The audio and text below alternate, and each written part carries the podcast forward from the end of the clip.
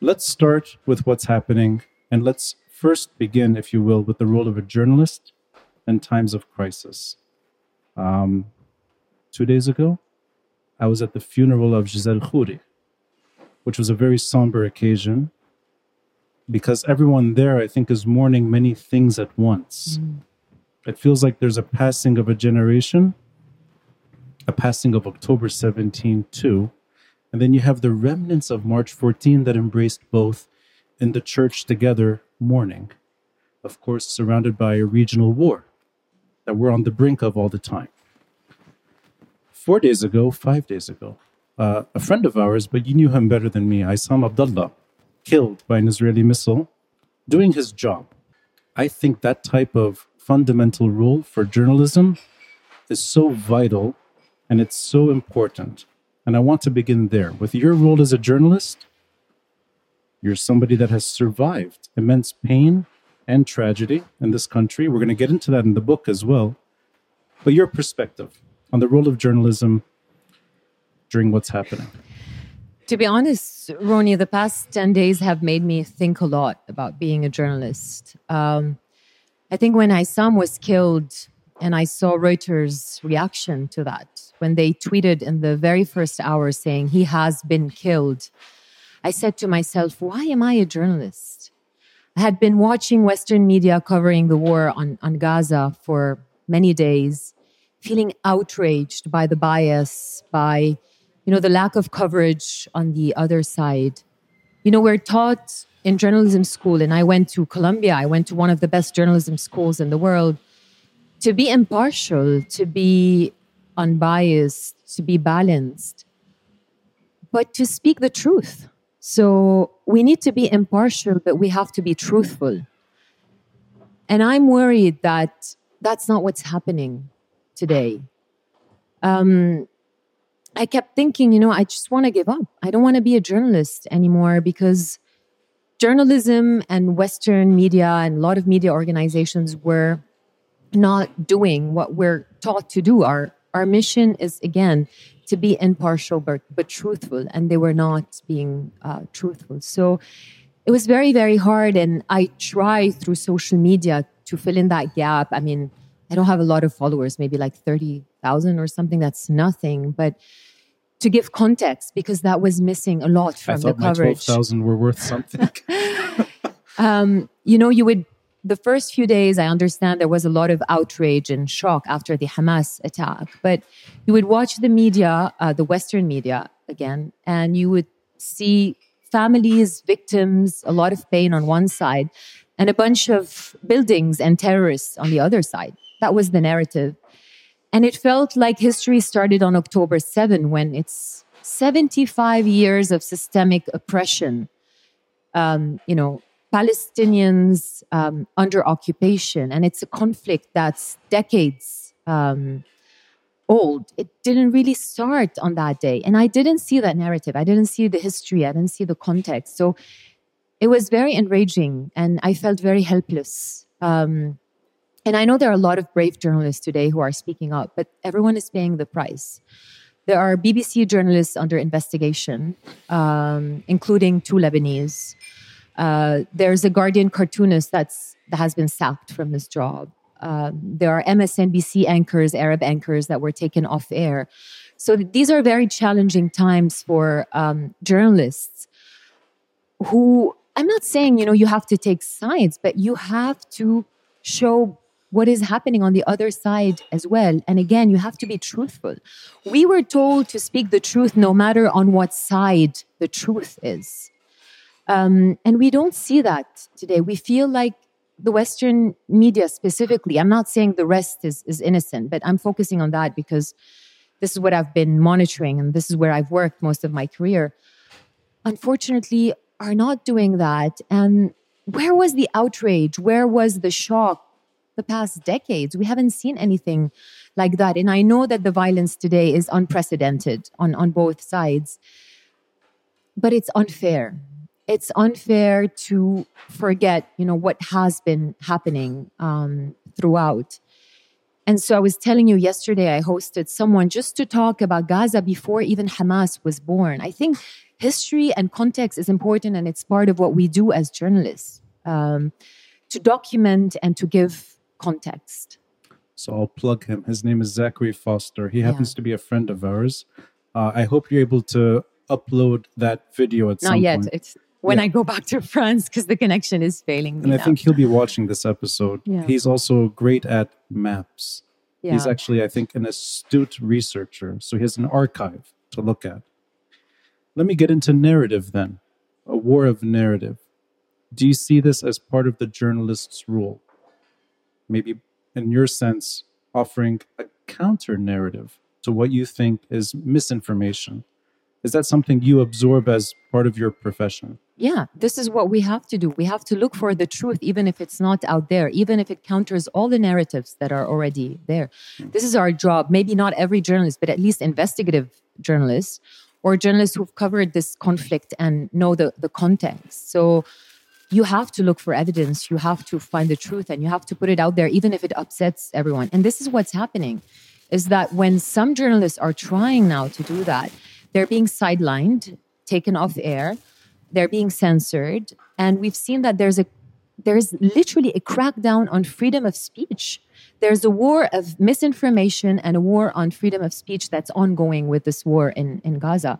Even the algorithm on social media. I spoke to someone at Meta yesterday and they acknowledged the shadow banning. They said we fixed it. It was it was a bug, we fixed it in the weekend. Let me know if it's still happening to you tons of colleagues reporting you know their stories not being seen their posts not getting any exposure because of certain keywords and you know the content. This is not acceptable. I heard it as almost hyperbole. If you write palestine there's a shadow ban. Or gaza or Hamas. or gaza yeah. So was it in your conversation was it at that level of just geography or even naming a group no naming also. There were keywords apparently hamas gaza palestine. If you use israel actually you get more exposure. So there are people who Meta tested acknowledge this? That, no they no, didn't acknowledge okay. this. They acknowledged the shadow banning. Like that's yeah. someone at meta who told me let me know if it's still happening. We fixed it. Can i have mark's um, number sorry can i have zuckerberg's number who are you talking i don't have no it's someone from the middle east team that i know uh-huh. mark zuckerberg um, no i'm um, kidding no. And you know that EU leaders also submitted um, a request to to X to Elon Musk yeah. to you know control certain content. So that's also coming uh, from from somewhere. But it's dangerous. I think these algorithms we've seen they've uh, done a lot of damage during elections and now during war as well. Um, showing people only what they want to see and not showing them what the other narrative is and what the other side is is saying. Mm. That's very very dangerous. So let's go as deep as we can without making this this subject for tonight. Could you, and I'm not saying I disagree or even agree, how would you best sum up the narrative you're trying to deliver mm. in terms of what you see as bias, which is, I think, dominating a lot of at least Western coverage? How do you. You mean, how do I describe the narrative in the West? No, no. How, how would you counter? In other words, what, what are you trying to explain to them? That I'm, not- I'm trying, what I'm trying to do only through my social media because I don't cover the Middle East anymore. Mm. Uh, and God knows if I'm keeping my job in France. I, I don't know. um, but I'm trying to to stick to facts and yeah. historical context. That's what I've been trying to do to show people that no matter what your position is uh, towards Hamas, and I posted something that went completely viral saying that you could not support Hamas and Hezbollah, but still support Palestinians' right to resist and you know to self determination and decry occupation. So I'm just trying to show people that this violence started 75 years ago, and it's the result of, as I said, systemic oppression and colonization. And these are not my words, these are the words of international humanitarian and human rights organizations, other governments, the, the UN. Um, uh, it, there's no you know, people accuse me of justifying or being apologetic on both sides, by the way, by just giving mere contact, context and history. This is not what I'm trying to do. You do what you want with the context that I give you, but it's my job to explain to you where that is coming from. It doesn't mean I'm justifying, but you have to understand, you know, why initially Hamas was born in, in 87. What was there before 87? What's been happening for 75 years in the occupied Palestinian uh, territories? Uh, who is Hamas? I mean, you only hear that they're a terrorist organization. I don't want to go into that debate. I have a personal opinion, of course. But then it's it's good to know also, for example, what Zachary told me yesterday is that Israel uh, played a role in, uh, you know, Hamas's creation because they wanted to get rid of the PLO uh, back then. And that was, you know, great. It was a charity Islamic organization. Um, they saw in it a way to get rid of, of the PLO. Not a lot of people know that. And Zachary is basing uh, his statement on facts and, and evidence and statements made by Israeli officials. So this is the kind of context that you need to know because vilifying one side only without realizing what the other side has been doing, again, is painting an incomplete and inaccurate picture. So there's a focus on empirical data, even using social media to that effect. Yeah, that's the only tool I have at that's the moment. The, and that post, if I remember it right, it's almost like false equivalence and yeah. showing truth on that are not mutually exclusive. Sorry, yes, exactly. Yeah. Which I think that's that is the role of a journalist. It resonated a lot with a lot of people. I was shocked how much, but uh, because people don't want to be labeled anymore. Like they don't want to be called anti-Semitic if they're supporting Palestinians. They don't want to be, you know, accused of supporting terrorism if they're decrying, you know, what's happening now in in, in Gaza, or if they condemn the killing of Israelis because you know um, some people did that that they're against you know Palestinians' right to self determination, etc. So a lot of people just you know um, identified with it. It's hard for me to segue to Lebanon naturally, but I'm mm. going to try, without ruffling any feathers, to see how this topic can be expressed the way you're describing in Lebanon. So forget Western coverage. Let's talk about Lebanese coverage of this kind of conflict here. It almost feels like there's an emotional burden mm. whenever you're trying to speak truth. And I think this kind of issue can tear Lebanon apart always, even on a good day. It always has. Yeah. yeah. So, how is that rule here? What is it shaped by in your mind? I think it's harder and harder and harder to find uh, moderation or problem solving in this country yeah. And I think it's a losing, it's a lost cause, in my opinion. Can you shed any of your opinion on that? Do you mean the media's stance on, on this? Let's take today, for example, uh, or even the last 24 hours. Where yeah, you have I haven't more- been monitoring closely, to be honest. I know that, you know, there's coverage of, of what's going on in the south, the, the, the protests, yeah. what's going on in, in Gaza to a certain let me, degree. Let me put it in perspective. Last night, that horrific hospital yeah, the attack. massacre. Yeah. Uh, that's in the background. Mm. By midnight, there are protests erupting at embassies mostly. And then today, Lebanese, I think, are familiar with images that spell horror in Lebanon too. Yeah. So I guess it's trying to find a way to still speak truth, knowing that many people are going back to their default positions. But this is the problem. I don't think because the Palestinians were involved in the civil war and our collective memory of the civil war is so distorted because mm. there's not one narrative, it's not desensitized from bias and political parties' agenda, that there are still a lot of grievances that are coming out whenever there's something happening. I was just talking to an old lady here in Gemmayzeh who's in my book. And she was like, I was seven. And I remember what the Palestinians were doing in Beirut and right. they caused the war. I was like, Siham, they didn't cause the war. Let's talk. If you read my, my book, you'll understand that it's more complicated. You're plugging your book. This. yeah. And she has the book and she's been reading it. So I think our history and the, the historical grievances between the different parties with the Palestinians, etc., are still there and they come out in times like these. And the Lebanese are still divided. But I'll tell you this I have a feeling this time that a lot of people don't want to be dragged into mm. this again. Um, talking to people from different political backgrounds, um, it seems to be the case. Uh, that's for sure. For the Western, uh, for the, sorry, I'm so obsessed with the Western media now. For the local media, unfortunately, I think there's a political agenda everywhere And I think that comes from the political funding. I've worked for local media and I know how it is. And I think the coverage reflects very much that.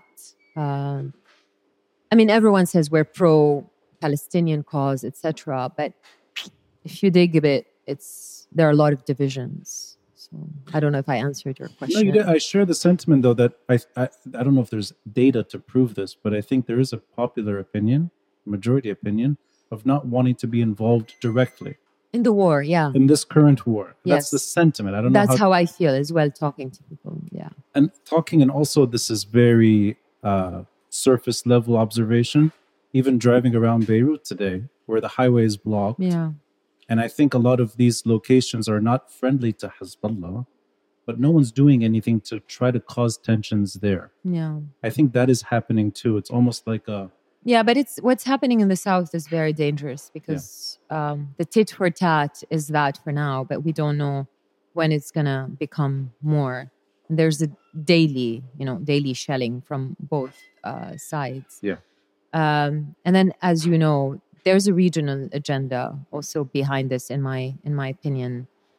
And we don't know when there will be orders for this to become more than uh, what it is um, it scares me because this is a country that's already as you know when you read my book you see it's completely drained and it's hit kind of a bottomless abyss if you want because i don't know where that abyss ends uh, so people can't afford being in a war and i think we're already losing because businesses shutting down people not going out this tension we're already paying for it um, but if it goes into a full fledged war, then in 2006, there were Arab countries willing to pay money to rebuild. Yeah. That's not going to be the case, I'm afraid, this time. So I don't know. I hope it stays like this and doesn't become worse. So just one more question before we dive into the book, and I think it's it's a natural segue anyway.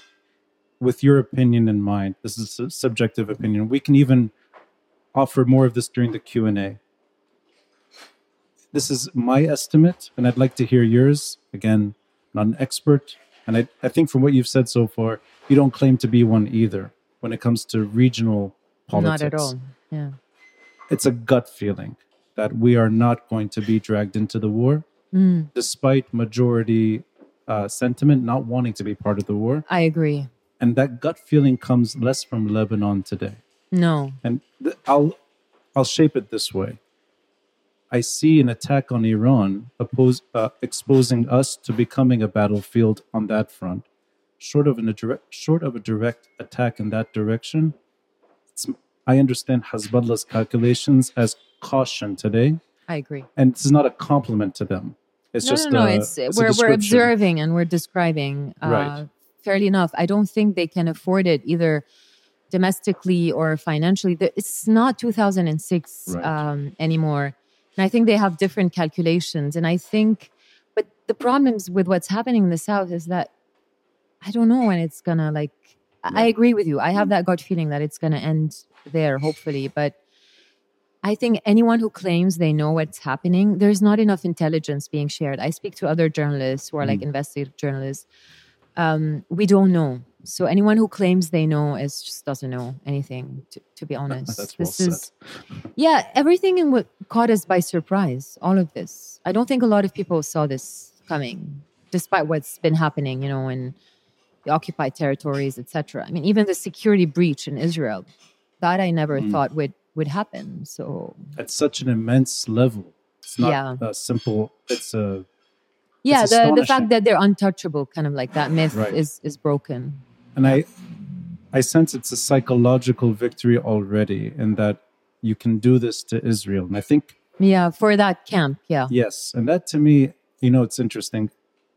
Everyone seems to be saying there's no direct Iranian involvement with what Hamas did, but that's very careful language. yeah. If it's I if I find it very awkward that the Americans said that their intelligence doesn't point fingers directly to Iran. It makes Right. you wonder a lot because, I mean, but I don't know. Again, as a journalist, I don't speculate. Yeah. So um, there is no evidence to this date, at least shared by anyone. Yeah. So we don't know. and then it opens the door to indirect. What does that mean? Mhm. And clearly the regional touring between Biden and the Iranian foreign minister. His name escapes me now. Yeah. I- It seemed, it really reminds me of uh, problem starters become problem solvers. When you create problems in this part of the world, you're usually the power that can end it on their terms. True. And I think that's what's happening behind the scenes. But it's it's speculation at best. Yeah. Unfortunately, at the expense of so many Right. civilians Yes. dying. Yeah. At the expense of so many civilians dying. I think that should be the start for your next book. Because that's the I, I think this is exactly what has happened to Palestine and it's everything you write about in The Lebanese as well. Yeah. So, in case no one, in case you want a copy, a physical copy, there are plenty for sale on the barrel. I think it's still there in the middle. Yes. So, it's available for purchase. Let's go into this book. Yeah. Now, I felt actually unqualified at the beginning because there's a sentence in it that there this is a book by woman for woman. so, either You're I'm, more than qualified. I should lose weight. no, no. I'm more than qualified. Thank you. Sammy, you enjoyed that one? Thanks. You're felt- a feminist, to my knowledge. Thank you. So, To your knowledge, enough. I appreciate. I don't want to overstep by suggesting that maybe I am still unqualified, but I will try to fully absorb and and in a way pay tribute to what you've done. This book is really the last two years of your life in writing, and I mm. know that it came out just a few months ago. And I remember when you left this country, you left in pain. And I just know this from your social media that you were reluctantly leaving for a better future for your daughter. yeah. And you made a decision that I think is the right decision that any mother would give for her daughter to live a semi functioning life in a semi functional state. It's not asking for much, yeah. but you did that. And then yet you're away, you're abroad, and you're still interviewing Lebanese women about this tragedy, which means there's no escape anyway. You're drawn to this story, you're drawn to this country. And I will emphasize that this country is so damn small that when you know too many of these people, it's it's more heartbreaking. Yeah. I sat alone last night rereading the story with Tracy Najjar. And I, re- I reread that one because I did an interview with her for my podcast. And sitting next to her was Paul Najjar and their newborn baby. Axelia. Yes, exactly. He had just been born. So he's crying in the background. They're taking turns feeding him, attending to him. And the way you describe Tracy, the, her eyes, that almost coldness to her, that's exactly what I experienced. But you also hint at it because you know her, or at least you've known her before the blast. Yes. We went together to AUB. Right. Yeah. You could you could you could read her that this is a wall behind a flood of pain. Yeah. And many stories reflect that kind and we met many times for this book so it's not like she she had this expression only once. It was literally every time i spoke to tracy that uh, she was so composed and had like this poker face um, always owning her narrative. It's there are a few other women like that in the book and it's it fascinated me because they were not sharing their vulnerability with me whereas others did but, sorry I knew that they were very vulnerable. You know, sitting with these women um, was an experience in itself. And I think it was the hardest part about writing this book. It was not the writing, it was these interviews, uh, interviews that lasted um, hours. Um, some women I went back to see more than once. Some I got really close to. I still see and I speak to um, almost every day. And sitting there, I felt privileged, but at the same time, I felt very helpless. And I talk about how it, they reminded me of my grandmother. Yeah. Um, growing up, my grandmother always like cried when we were with her, remembering how her husband was killed in 1958, and the man who killed him never served justice. And I remember as a child sitting with my grandmother, I would feel so helpless, and I didn't know what to do, just listening to her story. I would comfort her, but at some point you're like, I don't know what, what to do. And I felt this way with with these women. They reminded me of my grandmother. And there was this boundary that we're told to keep as journalists. There was the COVID boundary, by the way, there was social distancing. Yeah. But there was also this um, ethical and journalistic boundary that I ended up breaking because I just couldn't sit s- still, sit there. They cried most of the time, and I talk about it. Interviews could last two or three hours nonstop crying. It was one year after the explosion when I interviewed them. It's when they started kind of acknowledging and processing the trauma. According to psychologists, you only start processing after six months. And some of them were speaking for the first time about what happened on that day. There was a doctor and a first aid respondent. It's a burden for me. It's a big responsibility. And I've been trained to interview uh, trauma survivors. Um, I had that training at the UN because I covered Yazidi women in Iraq. But I was, I felt like I wasn't prepared. It was just too much. And I was always so afraid to trigger them, to bring back, you know, the trauma again. Um, it was very delicate. And there's a chapter at the beginning, Lor, the firefighter, the only women who, other than Sahar, who was on the team. Hmm. And my interview with Lor ended after like 40 minutes, and I never came back. Laura was not ready to speak. She was so traumatized. It was so clear for me. And she couldn't wait to end the interview. And I just let her go and she she asked me, Are we done? I wasn't done. I was like, Yeah, we're done. I thought it was just too much. It would be like abusing if I asked for more. Just to comment on two things. Uh, it's in your introduction, I believe, where you describe your grandmother, the way you remember her, that there's a bitterness as well. Mm. And I found that striking. It's that she's not given the justice she deserves, yet she does everything right. She raises her family to the best of her capabilities. She's a loving person, but but when you see her alone, there's a pain in her. And Yeah. that that's so familiar to me and, and many relatives that don't talk Yeah. about what happened to them. In her case, it's a direct injury, losing a loved one. But I think many people are not talking about what happened. And this is before the Civil War, 1958, if I'm not mistaken Yeah. It was after the Mizyara Misyara massacre. massacre. right. So that's Like six months after that, he was shot, but it was a revenge killing for the Right. Massacre. Yeah. He's a pharmacist, your Yeah. grandfather. Yeah. Right. Um, I think, yeah, because she couldn't speak, like she spoke to us, but she never found that safe space where she could really speak about it. And I think it's why I wanted to write this book. Is that there's so many women out there, and the, they're the most powerful storytellers I've ever met, not just in Lebanon, just covering the Middle East. I covered refugees for four years.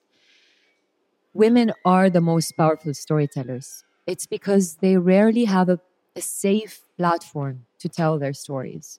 Let me go there, though. The safe platform. And I don't like to talk too much about me on my podcast, but I'll say after my father was killed, it took me four years to open up about it. Yeah. Four years. You're finding a group of individuals that have suffered immensely in this kind of injustice, but they feel comfortable and safe enough to do it with you. So, what is the technique? Hmm. I know, I mean, maybe training is part of it, but I don't think that's the whole picture. No. So, what are you offering them to feel this level of safety? Listen, um, being a woman and being Lebanese, that helps a Mm. lot. But I also learned that you have to build trust. And for people to trust you, you need to be very patient. And this is really a, a mission that challenged me a lot because people who know me know that I'm very impatient. And so it took me a while to, you know, give space to these women to get to know me. I didn't interview them from the first time. I see. I went there, we had a chat, everything off the record. Um, and I make them feel that I care because I actually really do. It's I'm not just writing the book because I want to write a book. Uh, and also listening to their feedback after the book was written, I know that I did the right thing. I could have, you know, drifted away or did something wrong. Something was very worried not to do justice to their stories. Um, but it's that it's patience and for them to to trust you, you really have to show them that you care. You have to prove that. And so the writing is secondary almost. Mm, It's the trust that comes before you're even doing Yeah. your work. exactly. And then you show them that you care beyond, yeah, after you do the interview. Like, literally, most of them, there are maybe two or three that I can't get in touch anymore with. They're foreigners. We speak Mm. every every week. You know, it's, um, I feel like I'm part of their circle um, now, and I help some of them. And by the way, the pro- the proceeds of, of the book, my proceeds, uh, go to them. Um, and I wouldn't say it's easy. Again, it was very hard, but it took time, and and, and it works. It works. There's maybe one woman that I approached that said no to being interviewed. She was older and she just wasn't ready to open up, you know, uh, the wounds. She's also a, a survivor of the Civil War. Um, she's alone. Uh, it wasn't, you know, she, she didn't want to. But I've had people come up to me to want to talk about relatives that died from the blast, but not on the podcast, just in person. The uncle of Elias Khouri, yeah, a teenager in Marim Khayyed, his uncle just wanted to talk. And I being on camera is a game changer. absolutely, and, and being recorded, I don't think they, but they still. I was recording, but it was they knew the recorder. I told them that I was recording, but they just couldn't see it, and it wasn't. Right. I wasn't so keen on the quality. It was just for me because um, the book is there are chunks of narratives out there that haven't been like edited or so. There's Mm. even I'll give you an example. I, I think um, at the end there's a woman that names a president with the wrong name. I kept it as is. This is oral history. Mm. You don't change what people say. So I was I was recording just so that I'm very accurate and I would transcribe as is, but they couldn't see the recorder. Yeah. And then maybe they saw it at the beginning, but then when you're there for an hour or two, they just forget it. Right. Um, and cam, cam, being on camera, if I this was a documentary, I'm not sure I, I would have gone as deep as, as I did. So it helps uh, print and you know not seeing something uh, in front of their face, reminding them that they're being uh, recorded. That's probably why with you it's harder. It's harder, but I still want to. I still, I'm honored that anyone reaches out to want to talk. So I still Yeah. listen. But of course, I think that's the hardest thing to do is especially, I'll give you my side. When it's a permanent injustice, it's harder to talk about it. When there's no closure, you don't want to open up about it easily. You have to pick and choose who you talk to. So you did the right thing by offering that friendship and trust and then very subtly maybe showing them that you're somebody that could write about this story. I also noticed though in the book, it's not just stories. It's not just women talking about their struggle. You're offering your own analysis too in snippets. It's almost like there are certain chapters dedicated to how you see the country that you grew up in and maybe the depth of problems that are so deep today. Are these reflections that come to you after the port blast? Are you seeing certain things as more prescient now than they were before? Because you are, in a way, you're becoming political to a degree. Yeah. Yeah. I'm not, uh, I mean, It's not just recording their stories and leaving it there. I'm part of the book. yeah. I give my own analysis. I mean, even the historical chapter, they're my own uh, reading of our modern history. Right. And I don't claim anywhere that, you know, it's uh, objective and, but it's every Lebanese case is like this because we don't have, you know, any common history that's been written or, or taught. It's our own reading of, of events and That type of writing, though, which is breaking from what we talked about earlier, which is just typical journalism. Exactly. It's not. It's it's, first person narrative. Yes, it's a first person narrative, and it was a conscious choice because I, I wanted to do that. Are these things you've drawn from post blast, being able to distance yourself Yes. a bit? I mean, I never wanted to write a book. I decided to write this after I left. When I was in Paris, it was seven months after the the explosion. Um, I think when you take a distance and you have some kind of peace of mind, uh, you see things differently, and you are able to process and put things down in in writing. It helps a lot. when you're here enmeshed and like so ingrained in the context, it's hard. So I had your permission beforehand. Yes, go Yeah. ahead. There are two passages I'd like you to share tonight. This is the first one. It's there's ink. I damaged your book intentionally. No, no worries. I give the- you another one. Yeah, thanks. Yeah. Oh, and that's the ink long. extends to the back, so Okay. it's just two pages where the where Sure. the marker is. So these are introduction page 17 and 18 if anyone has the book with them. Okay. Many of the stories I wrote about focused on the psychological toll of the blast. In Lebanon, new traumas pile on top of previous ones before you've had time to recover. People who survived the explosion were also survivors of the 2019 economic crisis, the survivors of the many wars with Israel, survivors of the civil war, the political assassinations, and the endless cycles of Lebanon's violence. I began putting together survivor stories, particularly from women, although that was never a deliberate choice at the outset. Many of these women lost everything that day the most precious people in their lives, their physical and mental health, their homes and livelihoods, their ability to be happy and to feel in any way secure. Mothers who lost their children in the explosion, wives who lost their partners, doctors and nurses, first aid responders, refugees, and migrants each recalled the moment at 6:08 p.m., sharing the story of their loss and the harrowing details carved into their memories of the day that changed their lives. These women's homes turned into a front line on 4 August. The most secure place in their lives was no longer safe. But the more I listened to them, the more I realized it wasn't just that that they had witnessed an apocalyptic moment. Their losses went way beyond the blast. They tell the story of Lebanon's modern collapse and their life as women in it, often characterized by violence, oppression, and discrimination, but also by survival and extraordinary endurance. This book is a collective memoir of my country's recent history narrated by its marginalized women. The theme of loss and then surviving despite that free mm-hmm. fall. And you mentioned earlier an abyss without the floor. The bottom, yeah. Right. This book is not just about the blessed. No. It's- and there's, I think maybe it's appropriate. A lot of it goes back to the free fall that begins post October 17. And yesterday was the four year anniversary.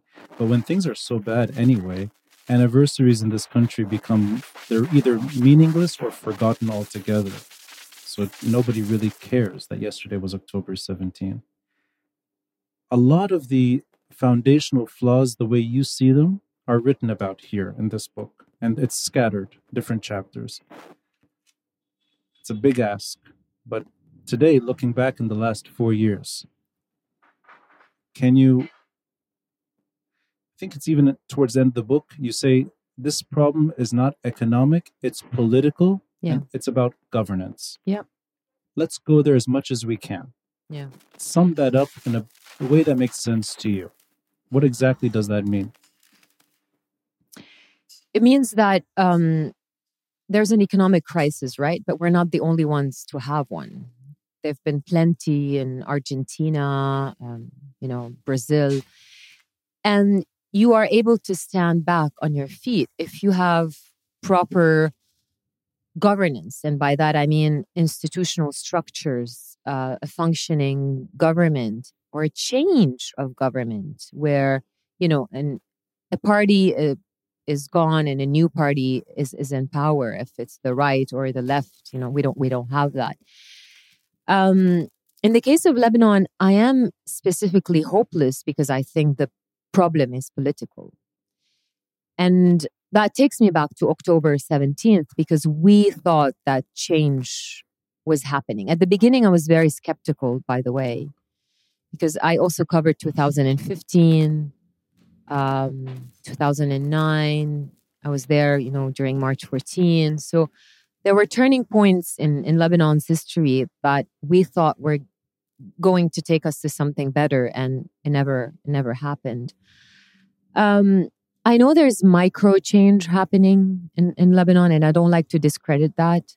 It's just the macro picture is very discouraging.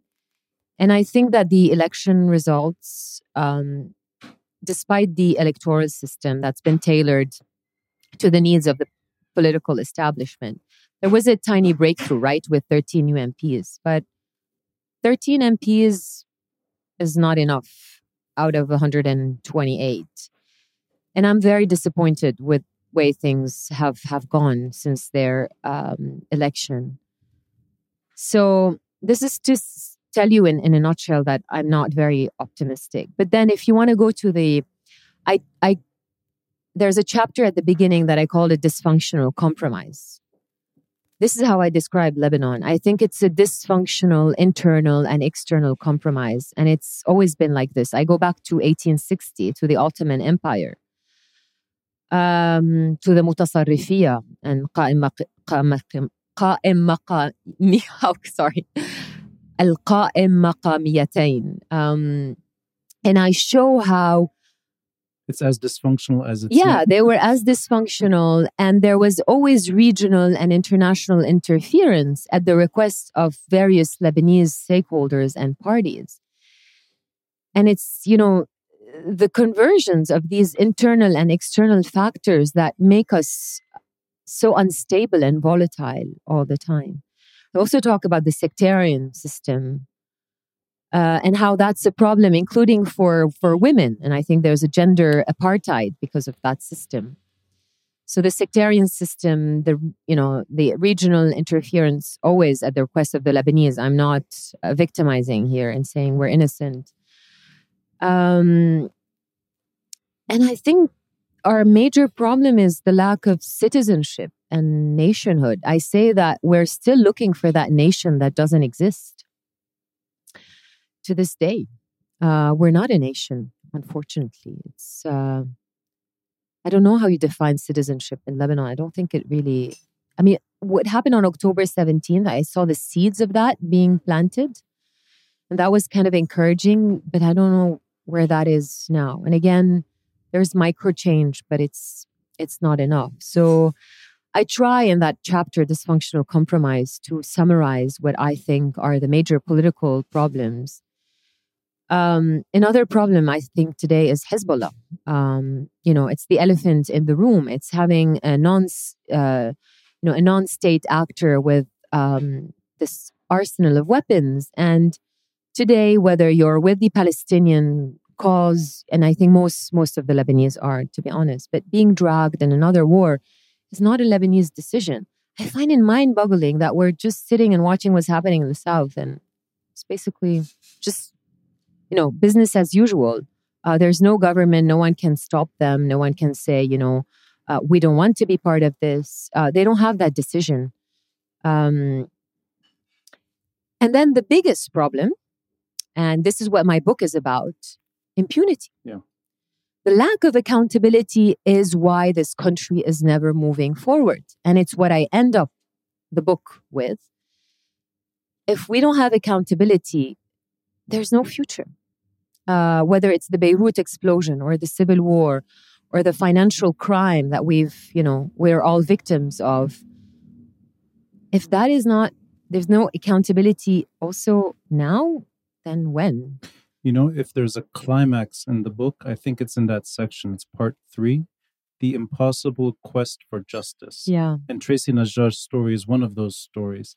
That's, I think, where the emotions really kick in and I got that from you as well. It's, it's my favorite section of oh, the book. good. yeah. It's uh it's it's so well written. So I mean, I know the subject is tragic, Thank but you. it is it is it's easy to read and take from it. Um also what you mentioned already which is important is that there has to be a reminder of women's rights in this country and you do that mm. aggressively which is good and it's not simple women passing their nationality because they don't because they marry a foreigner or whatever no, no you're going into religious laws too you're going mm. into marriage divorce all that i think and and structural discrimination i like that this book is dedicated in a way in that direction think it offers it a, a unique angle most lebanese books on this kind of subject impunity don't really go there enough. So I think you did that, uh, and it's an advantage. Allow me to pick your brain on what you said earlier, which is it takes me back to a, a moment we're both not alive to experience. You hint at it a bit in the book, but it's your parents' generation and mine. And I mean, I, I know I'm a little older than you because of AUB mm. years, but we're both in the same generation. So we grew up post Civil War for the most part, Yeah. with some memory of Civil War. But I know neither one of us knows what it's like to be here pre Civil War. We've read about it, we watch about it. Maybe sometimes we have nostalgia about it. We share photos about it. We pretend That Like- we know. that we know. We assume what our parents are telling us is true. Yeah. Maybe it's exaggerated to a bit, but there's something there. I like what you said that we're all watching, and this is real. We're all watching our phones. Probably in this episode, we're scrolling our Twitter and Instagram to see what's happening here in relation to what's happening in Gaza right now. And you use the word mind boggling. Okay, let's let's use that as the template. All the other stuff we talk about all the time the inefficient sectarian model that we still use, we haven't reformed. These quotas that are outrageous for the 21st century. And I like the quote, I think it's Nadim Shehadi, who's an economist, that Lebanon skipped the 20th century, which is true. We're in a way an Ottoman state even until today, Mm. long overdue with reform that never happened. So let's say that's real. I don't know if what we're witnessing right now is natural to Lebanon. In other words, I think we're in a situation that no one wants. Mm. Meaning, I don't know if we're. You said it earlier. You don't want. You're not a. Um, we're not victims. We search for uh, support abroad. I don't know how much weight that holds right now. I really think we're paying a price for being part of Iran's security. And that's why we're scrolling our phones. I don't think we're scrolling for any other reason. Now, this is a huge assertion, and I know it's not shared all the time, and it's debated all the time. But I still feel like the things you drew out from our history, and this goes back to the 1600s, some of your writing goes back to Fakhruddin. I don't know if I can blame history and inefficiency and sectarianism for why this country has completely collapsed. It doesn't sound right to me. No, as I said, it's also the regional and international interference, and you know, as we're al- we've always been part of uh, political agendas that go beyond our borders. We have, but what I mean is th- that we somehow wanted this. We've attracted this. You're talking about Mm. Iran. There's a part of the Lebanese, there are political parties who are Iran's allies, and they're welcoming this interference. The same way others are welcoming, you know, Saudi Arabia's uh, support and, and interference. This is what I mean. But I totally agree with you that we are somehow taken hostage by regional and proxy wars all the time. I mean, the Syrian conflict as well. We were we were dragged into this. Did we really want to? I'm not sure. So, no, I agree with you. It's just I don't think we're innocent. Let me use that to actually talk about something that we thought we should talk about. And I, you know, I had my pen at the quote and I lost it. Let me find it again. this book, for stupid reasons, is banned in the Emirates. Mm. Let me say that stupid reasons. Yeah. Now, I found it. It's It's in the um, a doomed revolution when I'm talking about parliamentary elections. yes, uh, you know, and I'm saying that Hezbollah is um, talking about Hezbollah and the Lebanese forces. Let me get the quote. And I say, yeah. yeah. I always have it on my pen and then I lose it. Here we go. It's in a doomed revolution, right? Yeah, Ah, here it is. yeah, Yeah. yeah. So it's literally a paragraph in a book that's 220 pages long, Yeah, which is absurd. I think they read every line. oh. Um, I don't know if it's Are they the sentence. ones that found the grammar mistakes? no, I did. you did. Okay. Um, listen, I mean, my publisher was in touch with the censorship committee, Yeah. And this is what they said is that there's a line in there that accuses the UAE of funding and supporting a political party. That's the only line. That's the only direct reference to them. Right. Um, yeah, I'm very sorry that they did this, but then it shows that there's a kind of a zero tolerance. Right. Um, and I stand by what I wrote. Uh, some people ask me if I would appeal. I don't think the UAE is a democracy. Why would I appeal? Yeah. I don't think I would win that appeal. So that's it. People who want to read it will find a way to buy it and, and read it. I think it's an advantage when you get censored by a country like the Emirates. Book sales go up. And Maybe. we can all read it online anyway. yeah, it's, it's on available. Kindle as well. So Right. So um, anyone who really wants to read it will get it.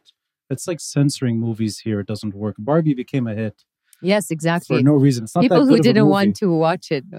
I went and watched it yeah, for no reason. yeah. Just curious. You become curious. Why Yeah, I'm is like, it what exactly? I don't. I still don't understand. Why would you ban? But I don't think those who wanted to ban it watched the movie. To be honest. Ah, that's interesting. So Yeah. here it's sloppily banned. There it's meticulously No, I think banned. I think the UAE like really they check all the books. I was warned by my publisher that there was a risk.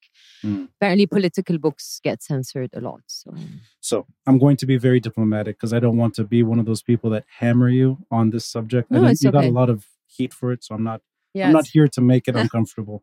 I'd like to read that sentence because it's not. It's there's nothing problematic in the no, in the assertion of the Emirates, but there's another thing that comes out in it, Mm. which made it a Lebanese talking point. Mm. Okay, so the far right. Exactly. So, quote, the far right Lebanese forces opposed to Hezbollah and now reportedly funded by Saudi Arabia and United Emirates have also gained considerable power. Maybe it's the following two sentences. There are two sides that feed off each other in dangerous ways. The country, as it looks now, is divided among those who support Hezbollah and those who want it to be disarmed. I think had this not been censored in the Emirates, no one would have picked up on this section. I think it would have just been. It's I don't know. I feel like I was saying the obvious, and um, to me, there these are two extremes, and they're the major winners in the elections. I was really talking about the elections. That was the context. I don't bring up the Lebanese forces. I think anywhere else, maybe in the context of of the civil war. No, I think what bothered the Lebanese is that I called the Lebanese forces far right. I mean, what would I call them? Uh, you know, I think let, let me be devil's advocate here. yeah. But again, I don't want to. No, no, go ahead. All right. I, I think it's not the best choice of words. But this is uh, my opinion. It doesn't mean What would you choose? far right. Christian, nationalistic. Far right to me is Hezbollah. Oh, it's. I'm telling you, they're two extremes. It's the same. So this is, I think, the you know that the, the the French far right used to come and train the Lebanese forces in in in uh, Lebanon. I mean, maybe the discourse sounds more moderate now when when they speak, but if you scratch, they're far right. If you want to label them, like they're Christian, nationalistic. There's um, no adjective for Hezbollah. I think that's where it became problematic. Oh no, because I speak about Hezbollah and in the introduction. No, no, I meant sorry. That section, I think the reason it ruffled some Yeah. feathers, I think. it's But if you want to read only this page and this sentence, yeah. But Right, this is a yeah. book; it's not an article. I very much uh, introduce Hezbollah in the introduction. I say who they are, Yeah. what what they have. Uh, very much, I call them the elephant in the room uh, at the end. So, trust me, I think I'm very fair when it comes to them, and nowhere am I like. What what bothered also some people is that they said, "Oh, you're putting them on the same pedestal." No, if you read the book, I am not. I'm just saying they're two extremes yes they feed off each other i'm sorry and this is how the election was was framed a lot of people uh you know a lot of votes and i talk about it were a reaction a reactionary vote not a conscious vote we're against hezbollah or we, we're against the lebanese forces no one voted on a on a program or uh you know on a political agenda it was very instinctive i would almost say I think there could be a potential, potential misunderstanding Hmm. for somebody who doesn't know the Lebanese political scene or doesn't necessarily have the attention span to look back. but i explain it no, no, uh, I'm, I'm being very. I'm not trying to be. no no no i'm saying I think it's certain words make it feel like these are two militias. One is less armed, one is heavily armed, Mm. one is, and use the word power. But I don't say they're a militia and I don't say they're armed here. I only say that Hezbollah has the largest Right. arsenal I as a non state actor before. I So think, I think there's that's a difference. the adjective maybe in that sentence, I think because it's the way I read it, and I'm I'm literally I had to find it. I didn't know where it was. I had to skim and, and look for it. I had to do the PDF search. Yeah. Because it's buried. It's not the central part of the of the No. book at all. I, I don't know if they can be compared as one and the same or two sides of the same coin. but that's again in my own reading. right. and to me yeah. the two sides they're they're two extremes and it's it's it's dangerous. What we've seen on the streets is also dangerous. Even during the october 17th um, uprising Oh, uh, but you know- Hezbollah has far more responsibility oh for yeah yeah yeah but both were involved in in the protests. Um, the lebanese forces were also part of the protests um, and they thought you know they're uh, if you want um, they're entitled to ride that wave and to be against the political establishment.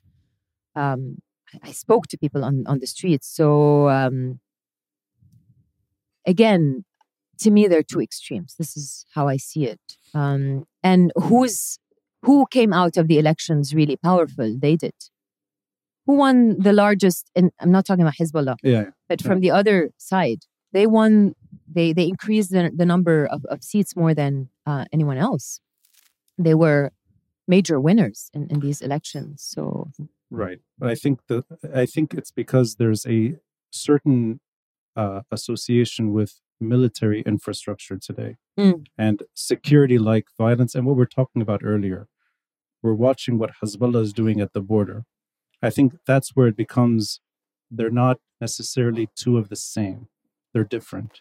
I think it has to be read in context, and that's but you what, have to read the whole book because i don't talk about you know i don't talk about military anything military here i'm talking about elections and rhetoric and agendas etc so it's it's in that context that it has to be taken let's move on from that endless debate, which I've been in for five years or so. no no no worries Uh, it's it's important should we keep going? no, No, no. we're gonna bore them I know, or maybe not. They're all listening, actually. In the q&a i'll i'll give you No, no. I want to your- leave. I'll leave before you talk. um I voted for you. No, I'm that's actually no. I couldn't vote for you. No, head Mashnut lost. now, don't ask me any questions.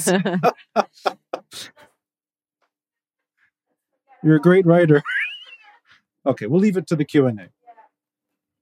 And uh, I'd like to talk a, a little more about uh, the book itself and the storytelling quality.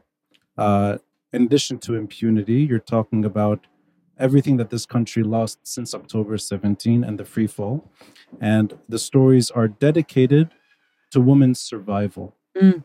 So, and in a way, you hint at this many times that it's in our DNA we're able to do this. We're capable. Civil society steps in. It's women on the front lines. Mm. During the protests, it's women on the front lines too.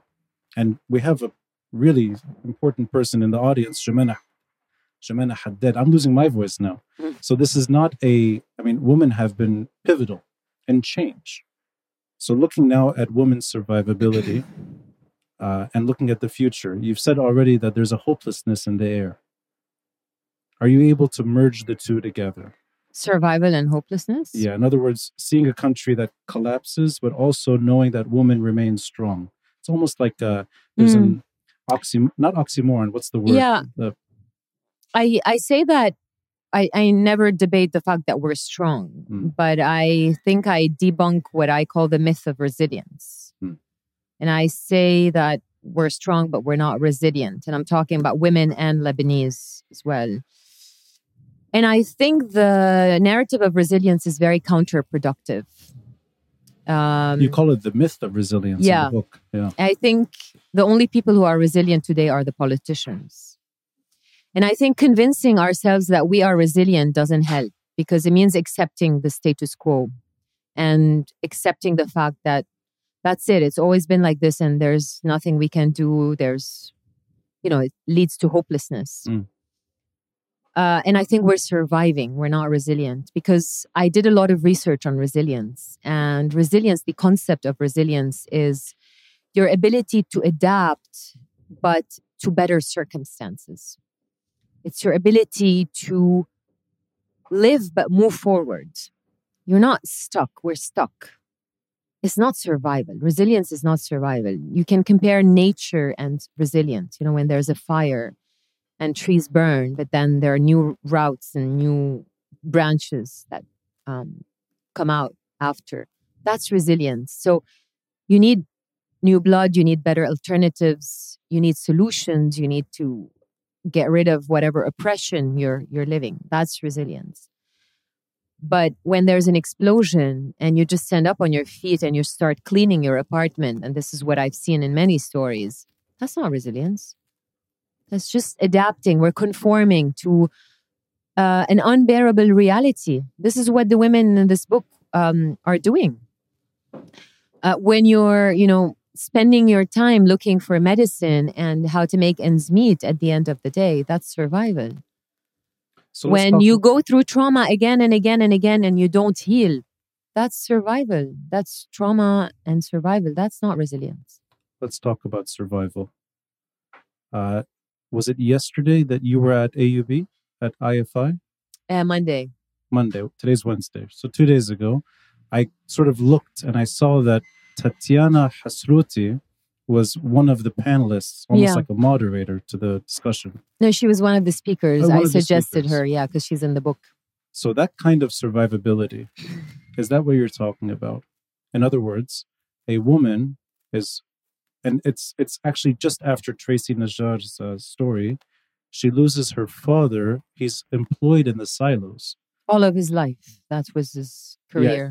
and it's almost minute by minute recollection. He calls his family wanting his blanket Mm. because he's going to spend the night working. Because of uh, wheat shipment. Right. And then minutes later, he's gone. And the family spends days hoping he will emerge.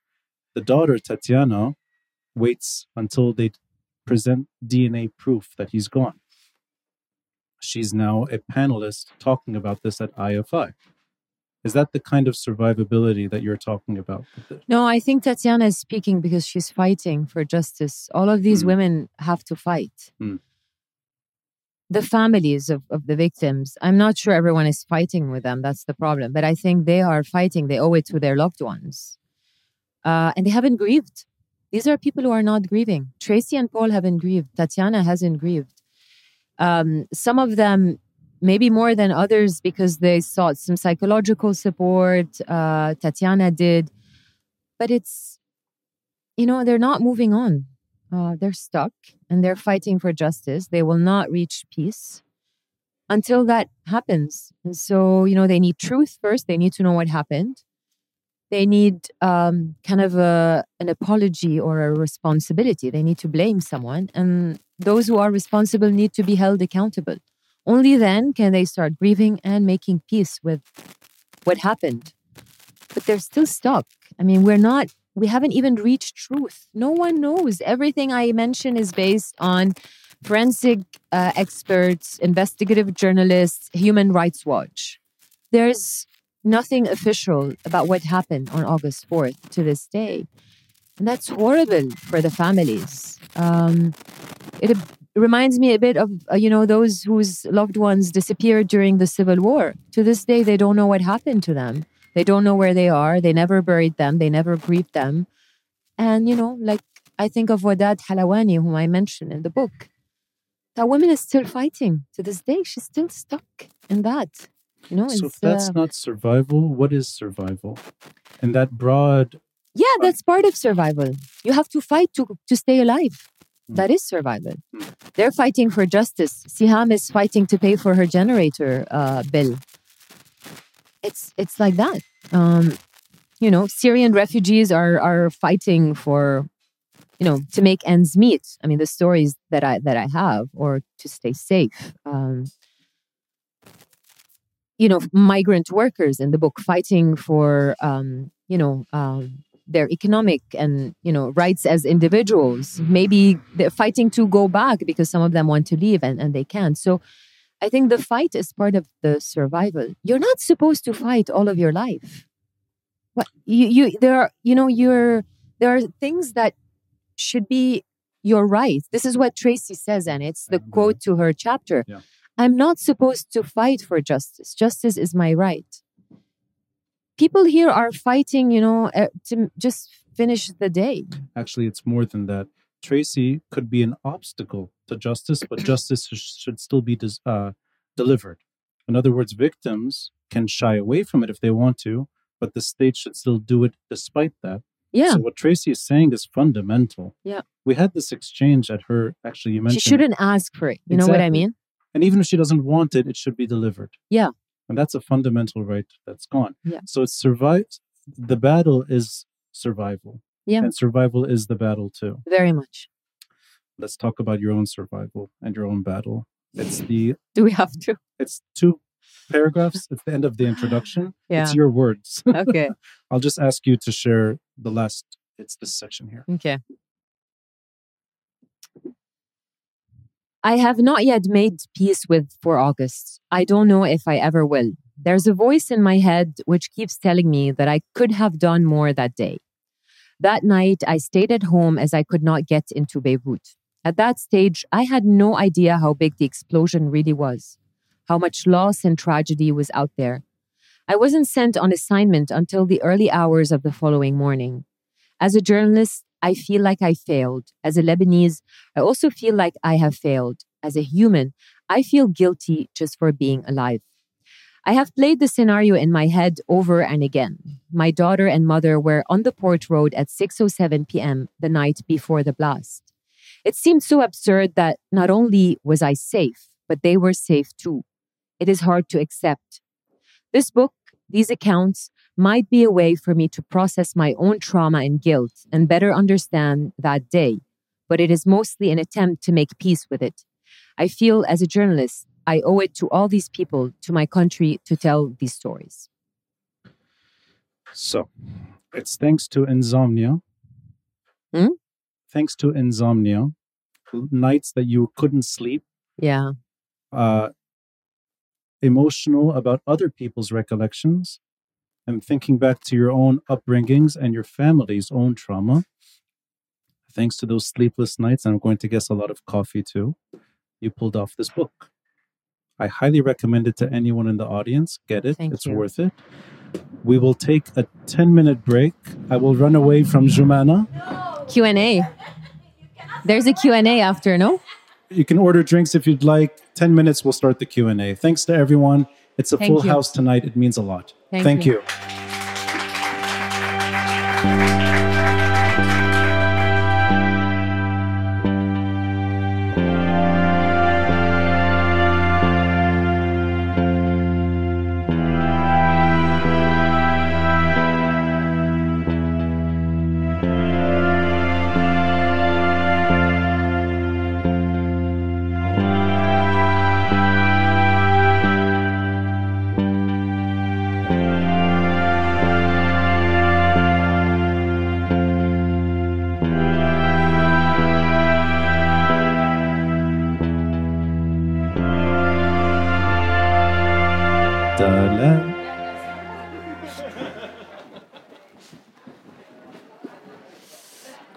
When Jumana, she Yeah. wanted to So since she's in the bathroom, let's start the Q&A.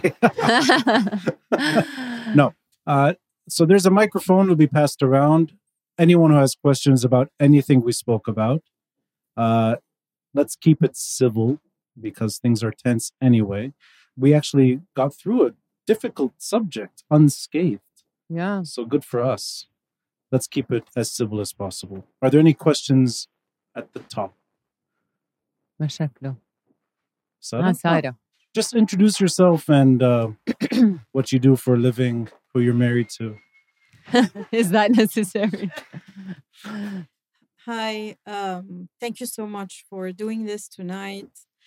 Sarah Yassin, architect, activist, uh, ran for elections last year in Beirut. That I have a question for Dalal and a question for Ronnie.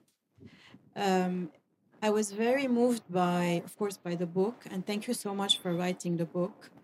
Uh, but I was moved by your openness, your honesty, and your vulnerability as a writer to share what you have shared regarding your personal story.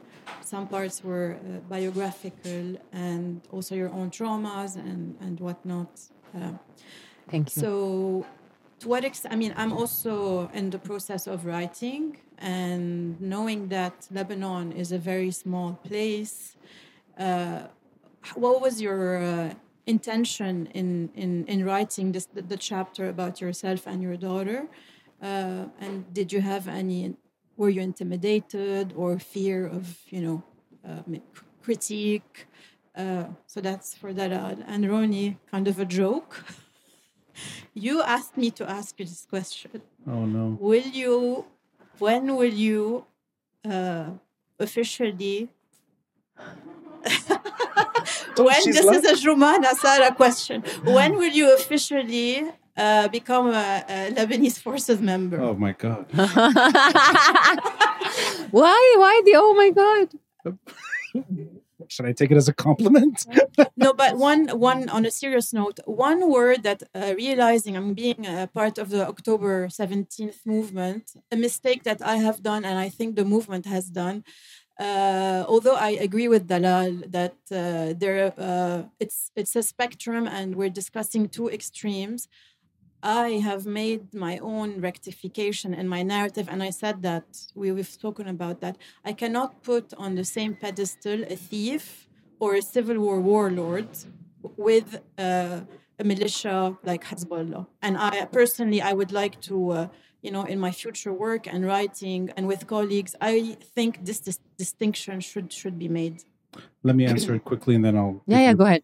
Uh, I can't be bought, so there's no chance in hell I will join the Lebanese forces. Uh, the second thing is, I enjoyed our episode so much. I spoke to Sarah Yassin the day she resigned from Beirut Madinati and stayed running in the elections in 2022. It's one of my favorite episodes, so good for you. And uh, when are you joining the National Bloc? no, I will never join the Lebanese forces. But I'll say one more thing, and then I'll give you the mic. Uh, it goes back to the initial emphasis on on facts and truth. I think that's where I come from. I can have um, an opinion that's quite uh, foul of the Lebanese forces, and then share what you implied already, which is that it seems more and more like a false equivalence over time. But I think it's the question of what you emphasized earlier and then first person narrative. I don't know the words that would come out if I was writing this kind of book. So, Dalal. Um, yeah. So your question, um, forgot your question. um, you were talking about like, you know, if I, that's the second part of the question, being critiqued or for being part of the story, right? This is, this is why I was a bit hesitant, and I talk about it in the book. Is that I always felt privileged and I still feel privileged compared to these women. And I say that I've had a, the opportunity to use my voice um, when they didn't. And I was like, why do I have to talk about myself? And I haven't been through anything, you know, as, as compared to them. Um, I had this discussion with my editor, and I was convinced that I think it also gives a lot of credibility to the book because I'm part of the story. I've been affected by it. I'm a woman. I'm Lebanese. Uh, I interacted with these with these women, and I kind of owe it to them because they opened up and they were vulnerable. That I would also open up about my story, and I would be um, vulnerable as well.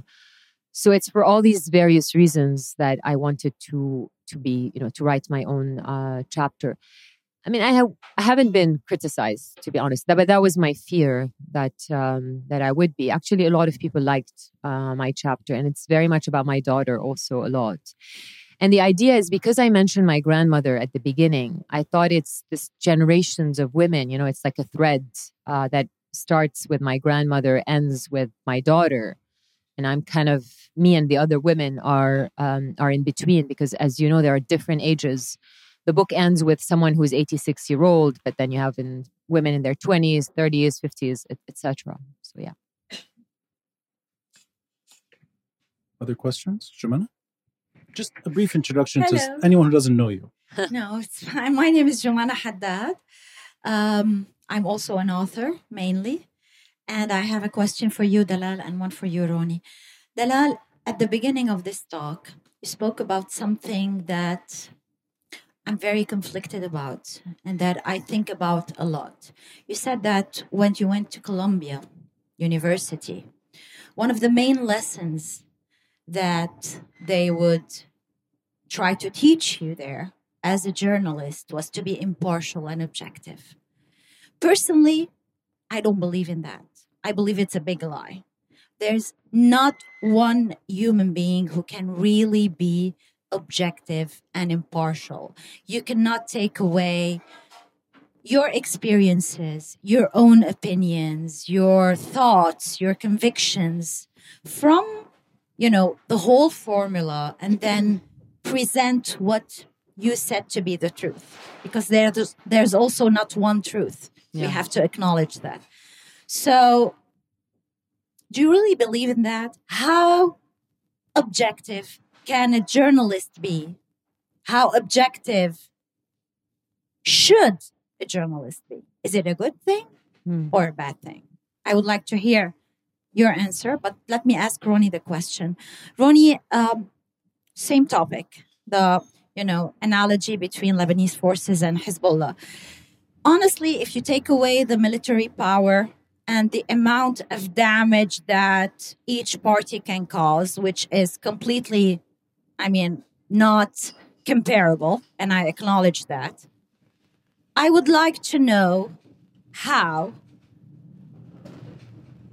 are they really different? Because to me, the real criteria when I'm comparing two Lebanese parties is how far away from confessionalism they are and how much closer to the idea of a so called citizenship they can be. To me, both are far right. To me, both are very extremist. To me, both speak either about, even if they don't say it out loud, and many of them are smart enough not to say it out loud, either about being a Christian or about being a Shia. So I would really love to know how you make the difference between these two. Thank you. Do you want to go first? Dada? Yeah. So uh, on objectivity, I think objectivity and impartiality are not the same. Um, I don't believe in objectivity, and I think when you are a journalist, even when you choose the angle of the story, you choose a soundbite from uh, an interview or, or a quote, who to interview, you're not objective.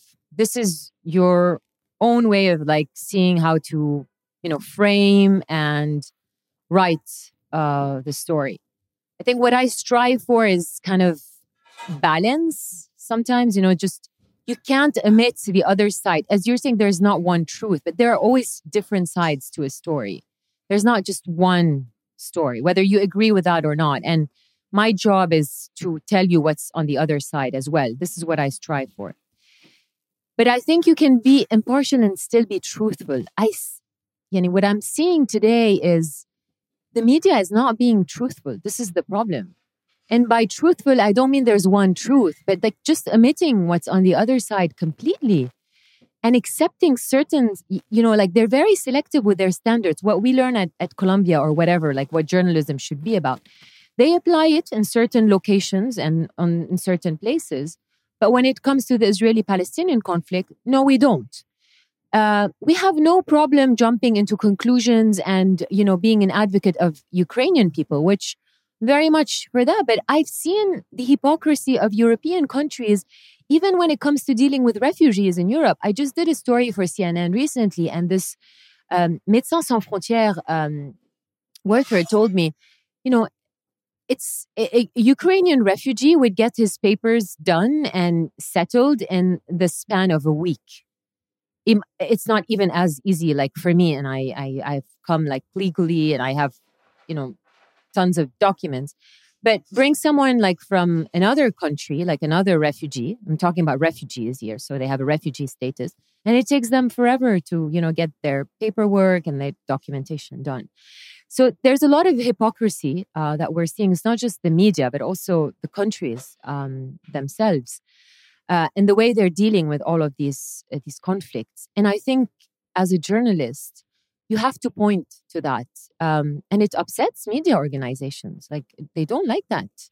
Um, I, I don't understand why, because this is our job: is to show people that there's a duality. There's there are selective standards if you have standards, then apply them everywhere. Don't just select. It was, you know, it's it's my first time living in Europe, and my husband and I we have this discussion. I'm disappointed. You grow up here thinking that oh, Europeans are all about you know democracy and freedom of speech and freedom of expression and human rights, and then you get there and you realize the hypocrisy and you're like what the hell is this you preach all day that you're better than us but then this duality and hypocrisy is just unacceptable. The way you deal with foreigners, the, the way you deal with various wars and, and conflicts, your funding, where you stand. Fine. I mean, you want to condemn the Hamas attacks on Israel, please do, but then do the same. Where were you all these years? It's just crazy.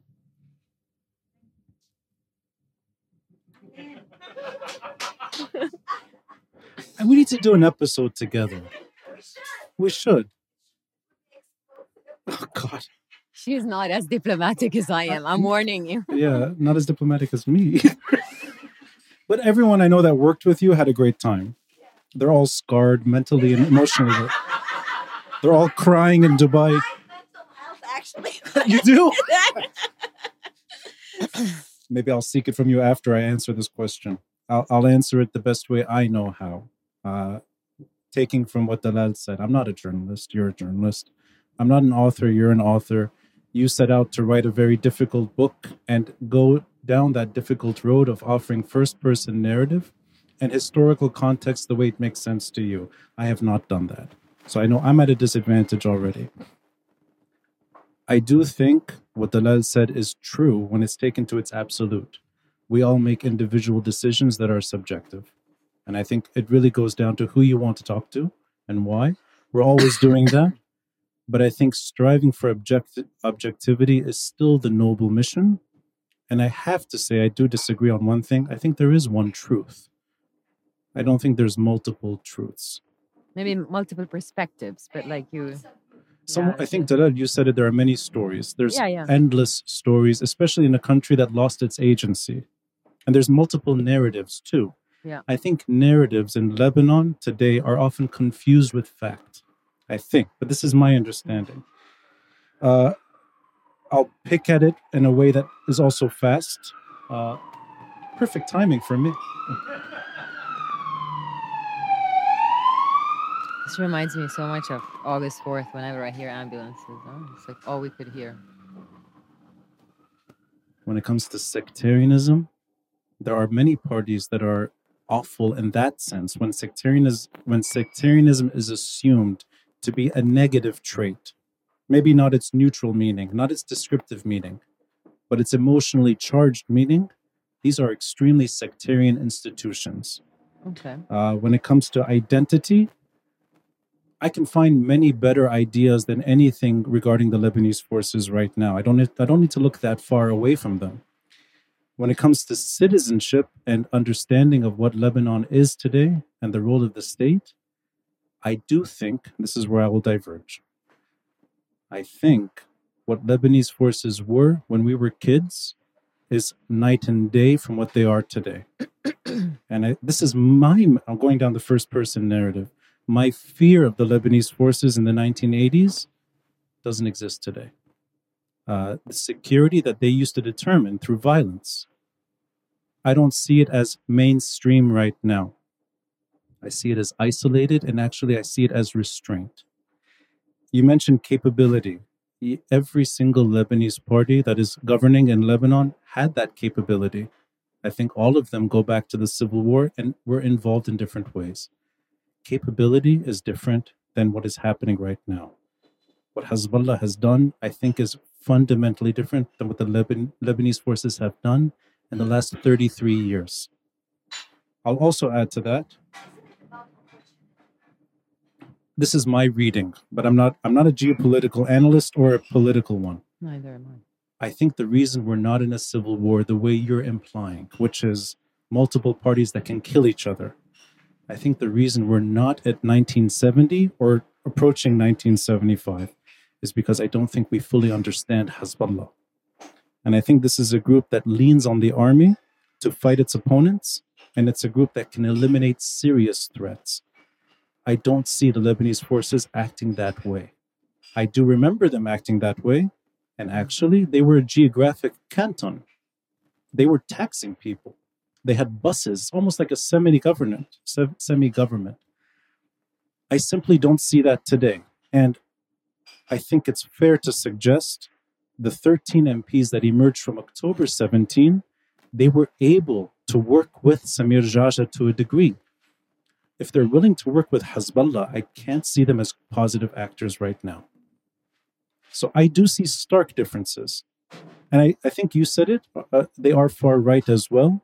Yes, they are. They're actually the definition of far right.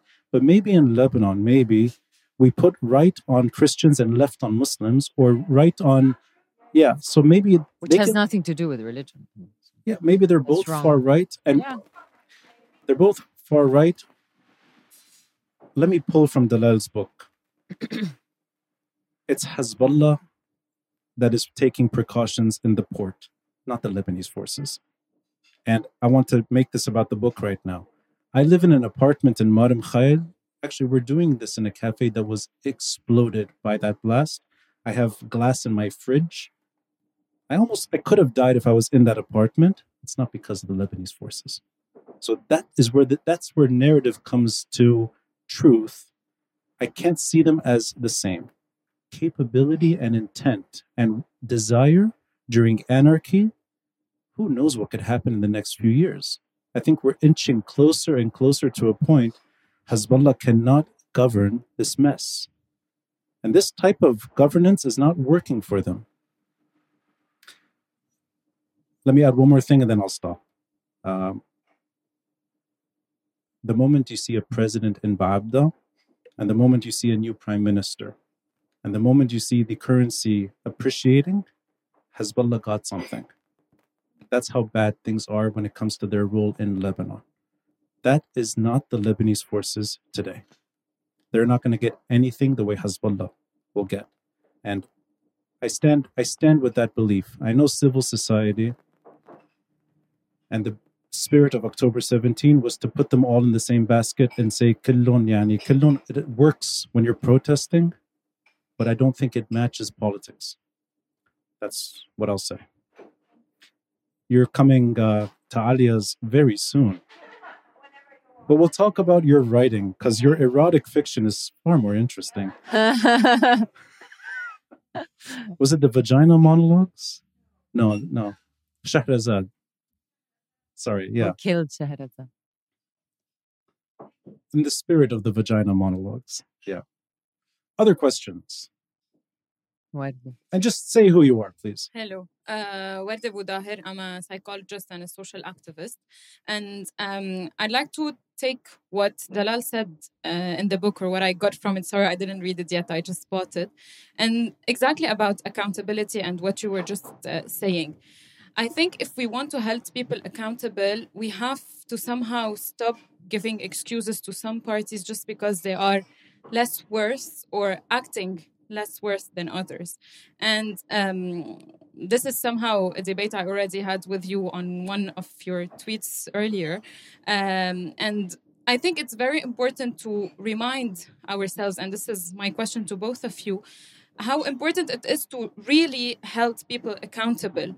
And yeah, it's true. Uh, the port explosion didn't happen because of the Lebanese forces, but the Lebanese forces has caused a lot of issues in Lebanon. They are part of the corruption. They have done so much uh, bad things to they're the part of the port management yeah, yeah. too so they get their forget, share exactly so we cannot forget what they did and not because some of the 13 people who reached the parliament did find a common ground with these people, it means that these people are better than the others. In my opinion, and that's what I'm most disappointed about, and this is why the only person I fully support up until this moment is Halima Kaakour, is because she stood for what we talked about in the beginning. If these 12 people somehow still see that Jihad Azour is fine because he's not affiliated, affiliated with Hezbollah, although he have done a lot of bad things in where he was and the position he played, then I think we're in a huge problem. So my question to both of you, I don't know who would like to answer it, but if we want to hold people accountable, we have to hold everyone accountable. We have to stop saying that these people should be held accountable before others. Um, so, how are we choosing our priorities? Is it that our fight is only against Hezbollah? If this is our fight and this is what we called for in 17 October, then 17 October is not what we said it was. I'll, I'll start very quickly. Now I know I, Yeah, you're, go ahead. you're referring to me on the Twitter. Was it Ortalal? Was me. Now now I remember who you are. What what did? Oh, I remember you from Zgharta. You're friends with Shadin. She's why I came. She was introduced to me through you. Now I remember who you are. Um, thank you for reminding me of that. It's it's you're you're right to point at that tweet. Uh, I don't think Jihad Azour is the same thing as Suleiman Frangieh. No, I'm sorry. They're fundamentally different people.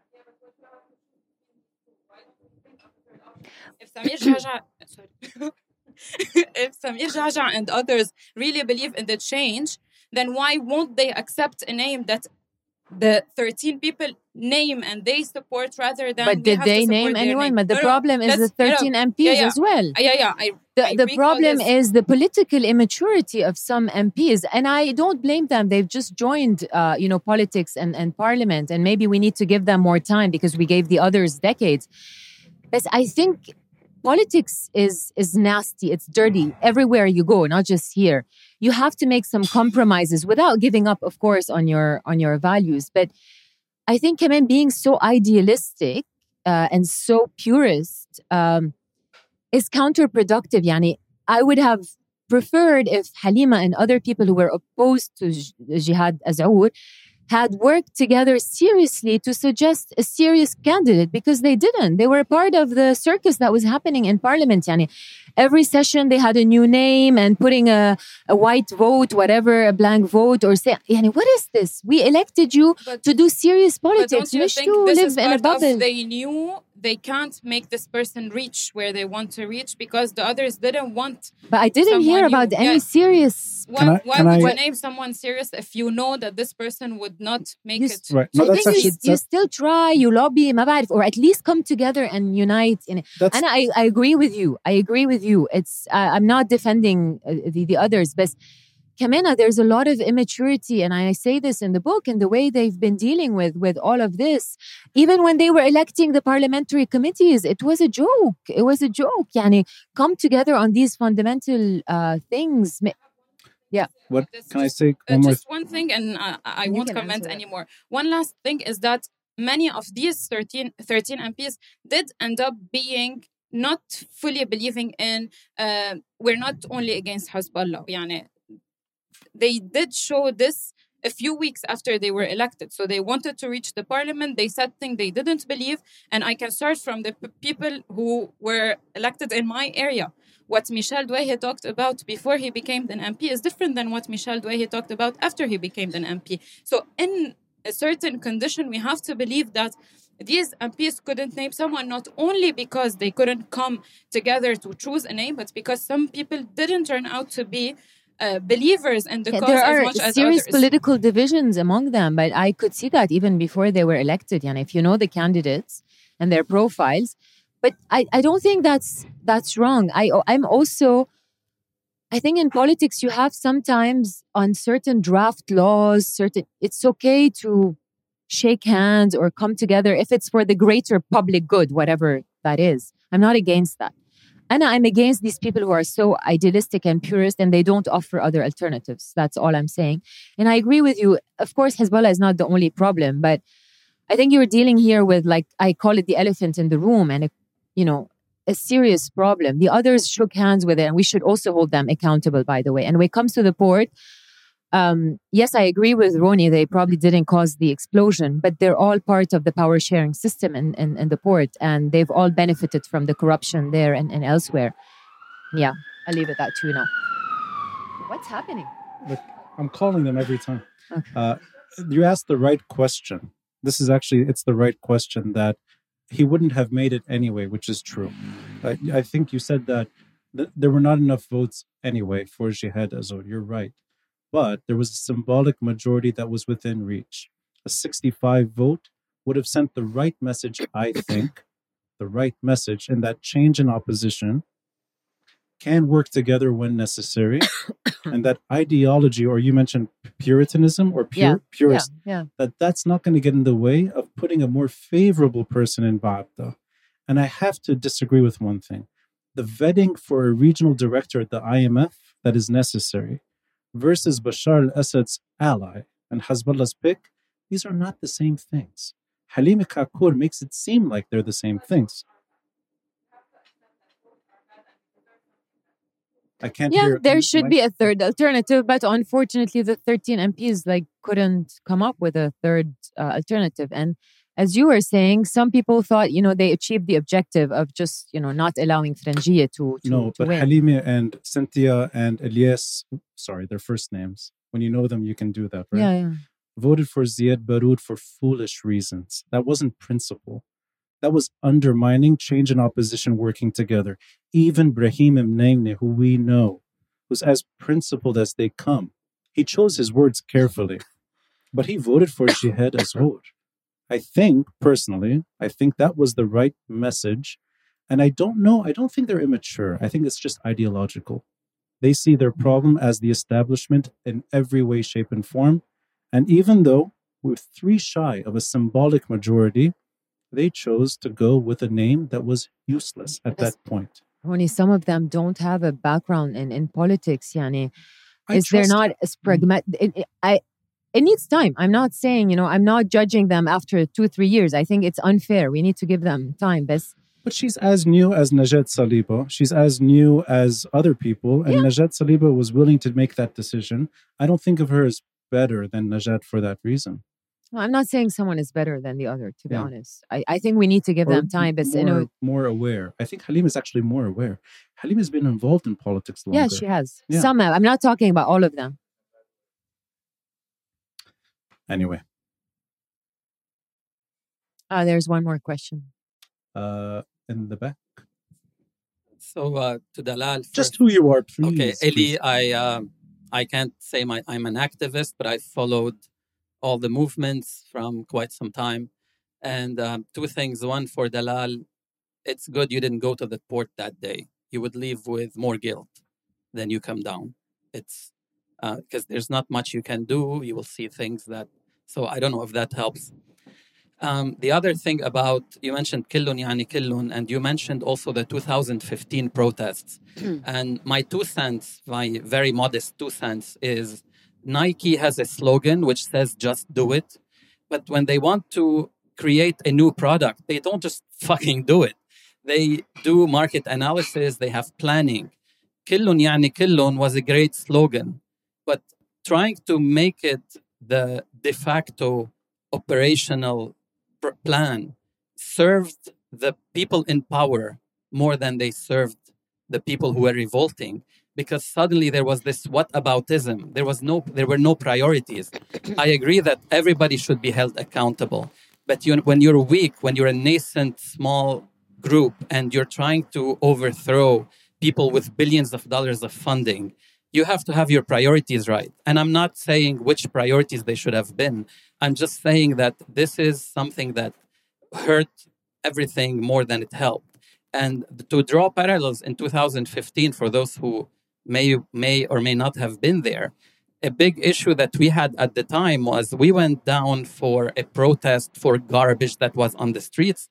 And then these guys suddenly wanted to overthrow the regime and some of us were like no let's focus on one person or two people like the minister of environment or the minister of interior because then you have a better chance to, to, to, to make a breakthrough, to make your point. And then all of a sudden they wanted to overthrow the regime, which is, again, we would love to see that. but that's just very shallow, like you said. So the question, sorry, this is this was long. The question is, what can be done today? We seem to have failed. It's been 40 years. And again, I think Killon Yani Killon has been used by the people in power to just cause this paralysis and this whataboutism. And now we're debating what's the difference between the Lebanese forces and Hezbollah and who's on the right and who's not on the right. What can we do? This paralysis is terrible. And again, it has made people like you leave. Um, the rest of us are sometimes here, they're sometimes not here. What have we done and what can we do? Um, I don't think I, I have an answer to that. Maybe you do, but I have to say I agree with what you said. I was there in 2015 and I saw how the whole thing was co opted. And I think it was a very bad strategy. And again in 2019, I think that was the weak point is the lack of strategy, a lack of focal point. It was good to be leaderless at the beginning, but then when, you know, it remained as such, we lost the focus. I mean, there was the crisis, COVID, the explosion, all of these didn't help either. But I think somehow it all got lost because there was no sense of direction. We didn't know anywhere what was any anymore what was the objective and where we were um, going. Um, I I don't know what's the solution today. Do, do you know? I, I I think I left because I became like I have no answer. I don't see where where it is. I know there's a lot of change at the micro level, and I was having this debate with um, some people on, on Monday that they do see change at the small scale level, but you have to be so patient for this to turn into, you know, something more tangible. Before I try to answer, what are the micro changes that have happened? I think there's um, more awareness and political education. Uh, there's a healthier public debate. I think um, the 13 MPs were a micro micro change. It's a result of the uh, October 17 movement. That's mm. a tangible micro uh, change. I think the sense that no one is uh, untouchable mm. as well, yeah. Uh, without this leading to justice and accountability uh, per se. Micro change, like you know, the work that um, it's been done in local communities, like in, in Tripoli, when it comes to de radicalization, bringing communities together, infrastructure projects, etc. But then again, everything is happening not from the state. It's a parallel, uh, you know, it's just something that's, it's a parallel system to, mm-hmm. to, to, the state. Um, I don't know. Uh, I think, yeah, the elections were probably like a, a micro um, change. Well, thanks for letting me ask you that because I look for them. Yeah. Um, I'll try to answer it, but I don't claim to have any authority here. Someone said it earlier. You're delusional if you actually are trying to predict the future. Yeah, I'm. Yeah. I'm just my assessment. Um, as long as there's regional disorder, and so long as Lebanon is not shielded by it, I think we're doomed to this type of destiny. How do you prevent Lebanon from being absorbed whenever there's a regional problem? I think that requires some international understanding that this country cannot survive otherwise. How it happens, I think there's a template. And the template, I think, has been used before. Divided countries were spared we throw this word away so easily. What, neutrality? They were spared because they implemented it mm. locally mm. and internationally. We don't, there's so many examples of countries that did not collapse because of that. Even countries, their constitution is named after it. We don't have that. But the template is there. How do you reach neutrality, Anima? Right. So, if Lebanon, I think, is to see a neutral time in its future, it means that a Lebanese expression that's political locally and a regional understanding that's favorable will line up. The last time that seemed to line up, sort of, didn't go all the way was 2011, 2012, when the president of this country was demanding disassociation mm. from Syria. That's a Lebanese initiative to the point Hezbollah signed on initially.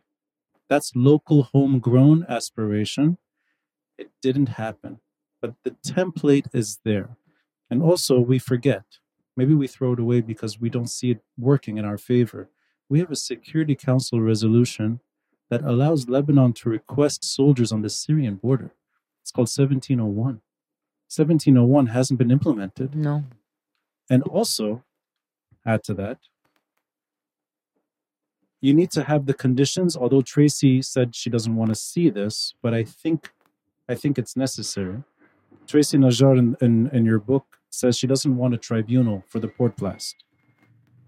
I think the only hope that we have in seeing some information is a tribunal. No, they want a fact finding mission. That's how you find out the truth. The fact finding mission is the first stage for a tribunal. Yeah, right. for accountability. Exactly. So that I think has to happen, even when the criminals are not arrested.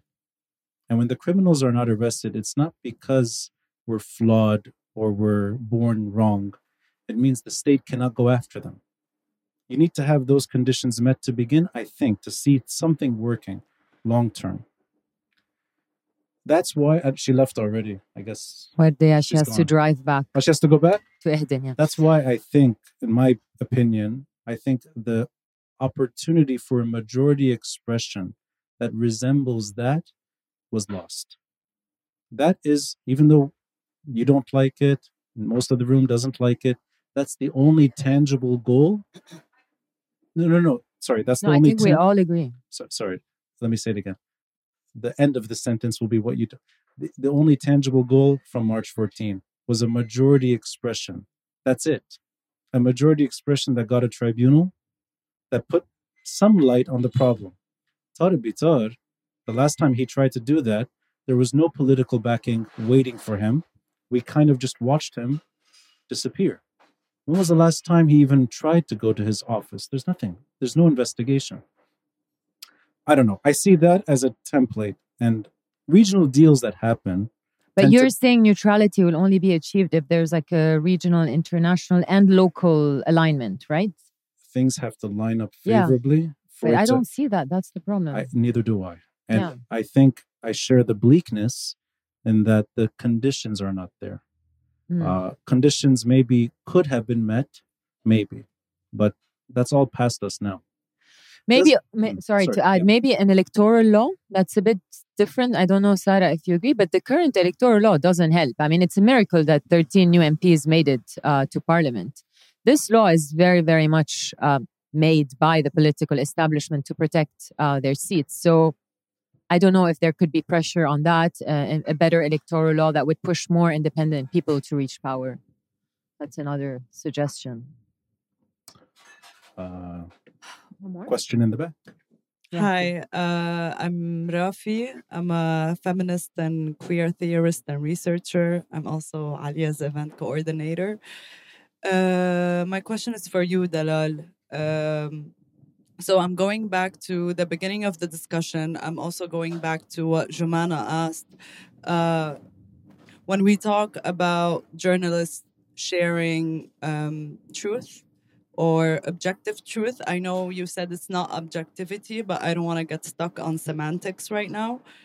Um, what we know about the media and what's happening right now is that what's controlling the narrative is Western media, and we know that these media channels operate within the confines of capitalism, within the confines of foreign policy, and all of that.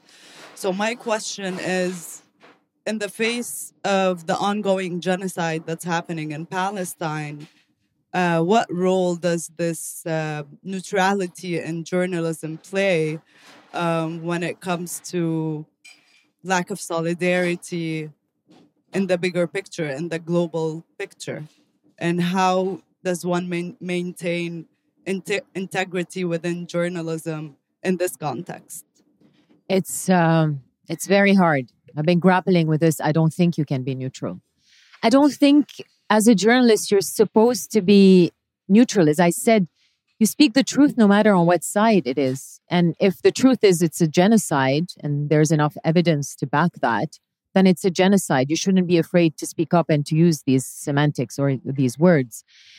And I think you need to speak up even within your own organization and institution. And there are a lot of brave journalists who are doing that today, even if they're paying the price for it.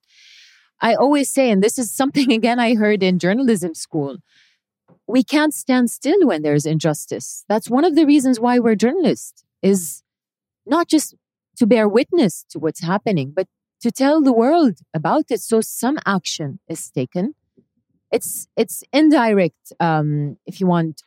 There's a reason why we're called uh, a sulta raba. Like it's your job as as a journalist is to contribute to accountability when there's an injustice, and your role is, you know, that conduit of for information and facts and, and evidence, etc. And to speak up. I speak up and I don't care. I've reached a point I said this week, I don't care what happens to me career wise. This is not why I signed up for. Like, I'm a journalist not to stay neutral in cases like these and to stay silent. If this is the case, I don't want to be a, a journalist then. And then people will tell you, oh, but you then you're not an activist. No, I'm not an activist. I'm still sticking to information and context and, and, and facts. But I'm sorry, it's just there's a lot of nuance out there that's just being forgotten and, and being lost. And no, I don't think neutrality serves. It's my personal opinion. Some others might might disagree. And those who know me know I'm not neutral. And I don't care what you think of me as a journalist if I'm not neutral. I've not been neutral on a lot of issues, not just not just this. So I think it's okay to be engaged and to be vocal. And there are a lot of journalists in history who have done that. Um, yeah, it's it's you choose that. And and I think what's happening in media organizations is shameful, to be honest. Let's have one more question. Uh, the gentleman in the back. There's also my sister in there. Oh, your sister wants two more questions. Sorry. William also. Oh, three more questions. All right. So if William Very wants to, we, we're like, no. Ah, he wants to. Uh, do you want to take priority or should I go? You got the you got the mic. People Just are. say who you are, um, please. So, well, Haj, uh, I'll leave it at that. Just a returnee, let's put it that way. Um, two yeah. questions, and I think for both of you, they're they're fair game. Um, journalists, you know, uh, people like uh, Cronkite, other Frost, even you know they they played a role. They formed the electorate. They you know they, as you mentioned, took the challenges, made people know what the situation was, objectively or not. But they they kind of created an informed electorate. Um, so how do you see that happening in the region right now? Whether it's you know Palestine, whether it's even in Lebanon, uh, journalists do have a role to kind of you know uh, inform the community uh, and then that can you know lead to in a, in a way can kind of uh, you know help create change. Uh, that being the first question. The second one is more and you mentioned this at the beginning you know Samer McAdam you mentioned some names others as well.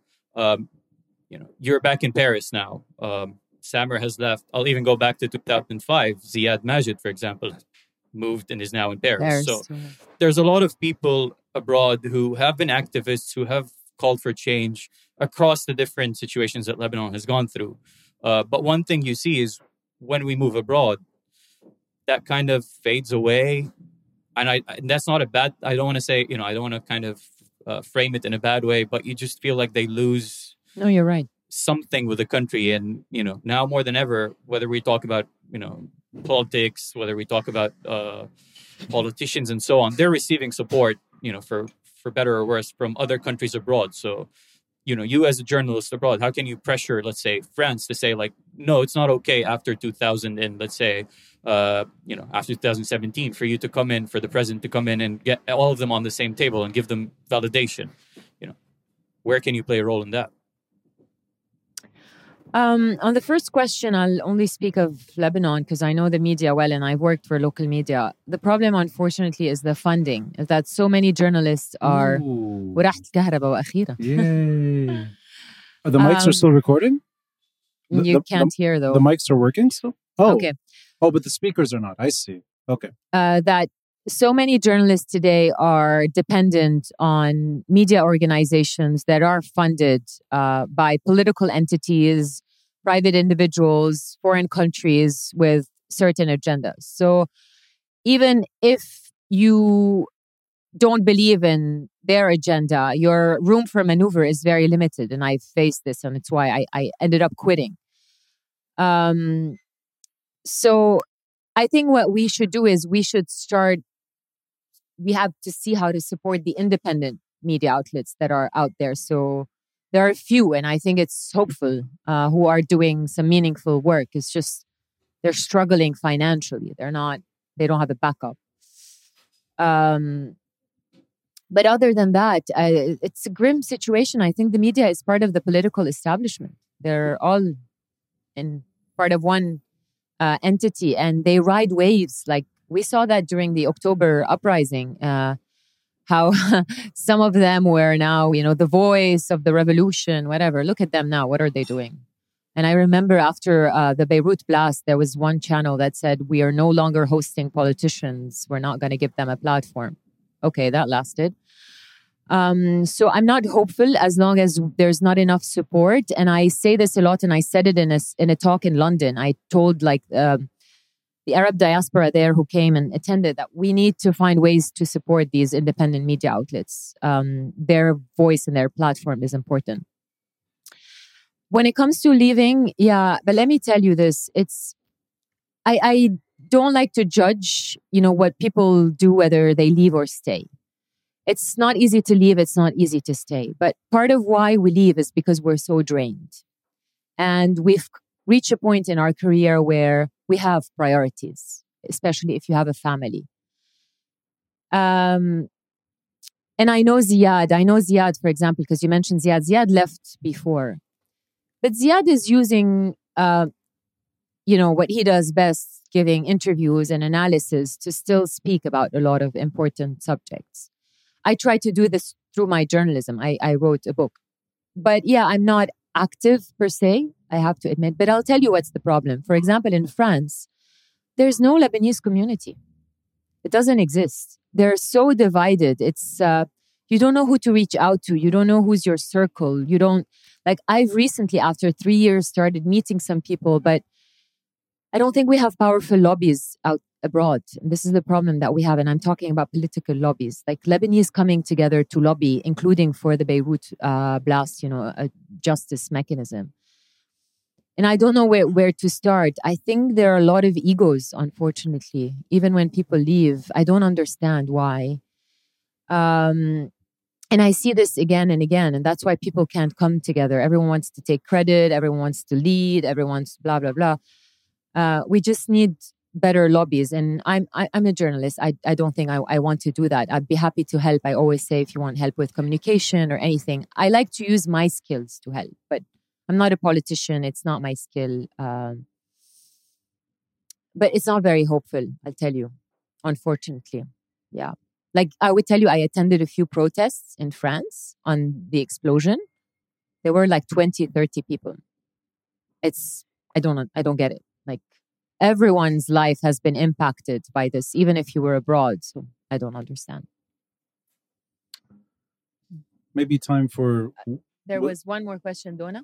Oh, yes. The little sister. My sister in law. Sister in law. Sorry, sorry. Hi, I'm Donna. I'm her sister in law. uh, this one is a more light question, but you took on writing a book uh, around a specific group of people. It's half the population, but it's still spe- specific because no one before in Lebanon specifically chose to write about women and their point of view in a war. Or it's always been this politician against that politician or this sect against this sect.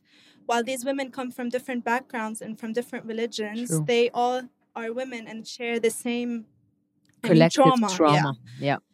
How did you build up to courage to start by like saying i'm going to be the one who's going to be the face of that and i'm going to be the one who's who will write and be worthy enough to take on such a heavy i mean thing from someone who's wanted to write her whole life but was never courageous to do so but i mean you do have to have some confidence and some like, yeah. believing that i will be the one to i mean you said it you have to believe in the project and the idea and i think that um really it just came to me i didn't go to it's it's funny because I never wanted to write a book. It's just uh, I left Lebanon.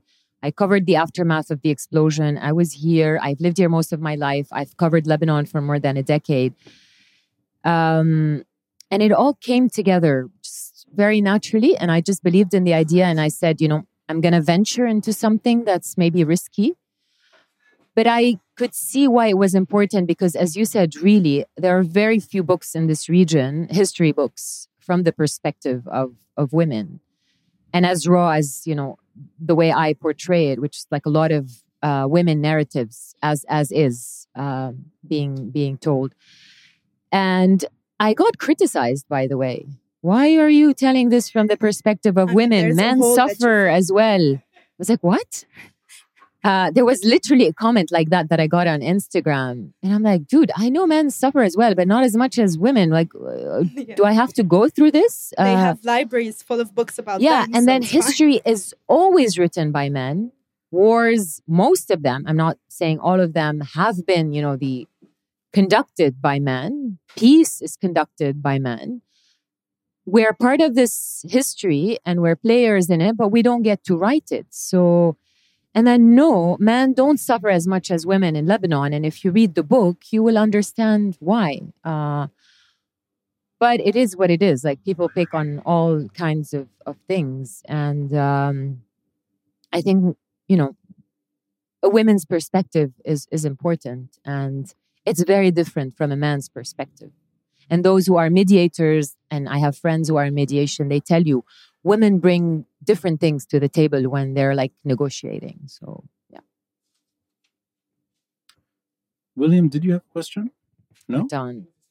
Same question. Wow. Mind reader. Uh, let me wrap We're it up. done? Yeah. I'll wrap it up. Uh, I've experienced the same thing here. The 2023. So this is the third anniversary protest for the port blast. Not many people showed up compared to earlier years, but to me it makes sense. And the reason it makes sense, it goes back to a sentence in your book, which I think is true. Uh, the so the problem is political. In Lebanon, protests don't deliver political change, and I think both are happening at the same time to vast degrees. The largest uprising in modern history, and then the most disappointing political outcome from it. An earlier try 18 years ago, those those demands were left unfulfilled. Um, and in the middle was a smaller attempt. It did not meet that much effect, uh, which means to me politics is hijacked. And I think that is why we're always disappointed with turnouts shrinking and politics becoming more suffocating and perverted. But I'll echo what you said earlier, and the gentleman mentioned this. I think both are beneficial. You mentioned Ziad Majed. He's one of the first guests I interviewed on my podcast, and I went to Paris to meet him. I also went there to meet Nadim Houry, former Human Rights Watch director, who was, I think he's still based there. Yes, he is. He Arab Reform. Initiative. Mm-hmm. this guy, I partied with him in Hamra when I was younger. He's an activist and he's also a delight. He's based in Paris. Ziad Majed to me is one of the best. He chooses to be away. My first episode was with my favorite storyteller, Ziad Doueiri. Ziad Doueiri will not come back to this country anytime soon.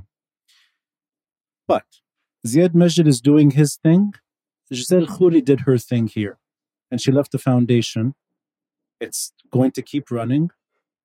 Maybe she was working in Dubai the last few years, but she passed away here. So both are beneficial. I think, though, there's separate roles. There's the journalist, and that can extend to you, the author, who, even though doesn't live here always, has this country in her heart. There's multiple narrators in this country still. There's some activism that remains. I think that's the only tool left. It's narrative. That's what this book delivers. It's not your story, it's Lebanon's story told through you. We're all doing this in different ways, watching Lebanon fade.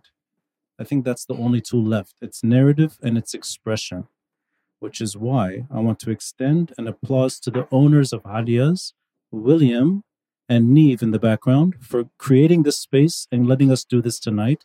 Let's give them a round of applause.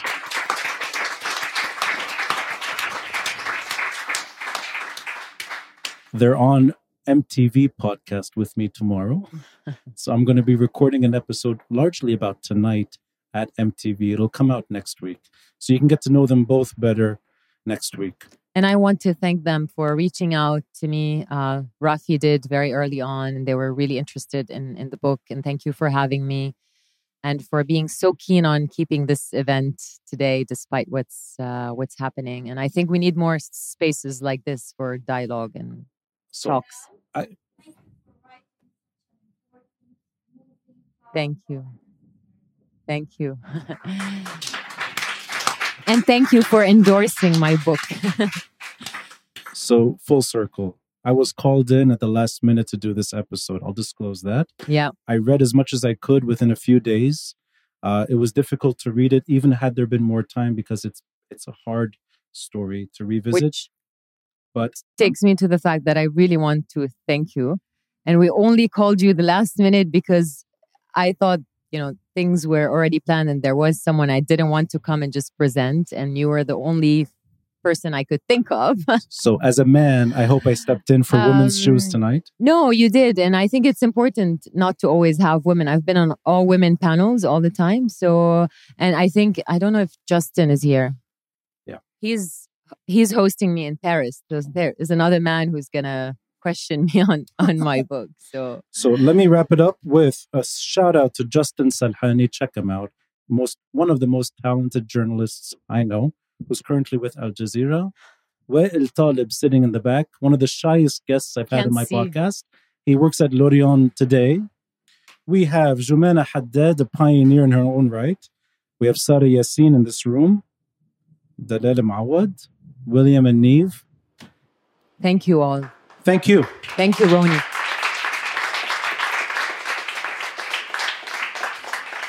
This Saturday's episode is cancelled, and Hamdoun Charles Hayek was the guest. He chose not to. I understand that. Uh, next week, we have Mohammed Faour. He's a financial analyst and an AUB professor. And I hope this can keep going despite the climate. Dalal Mawad on Instagram, the Beirut Banyan on Instagram. Thanks.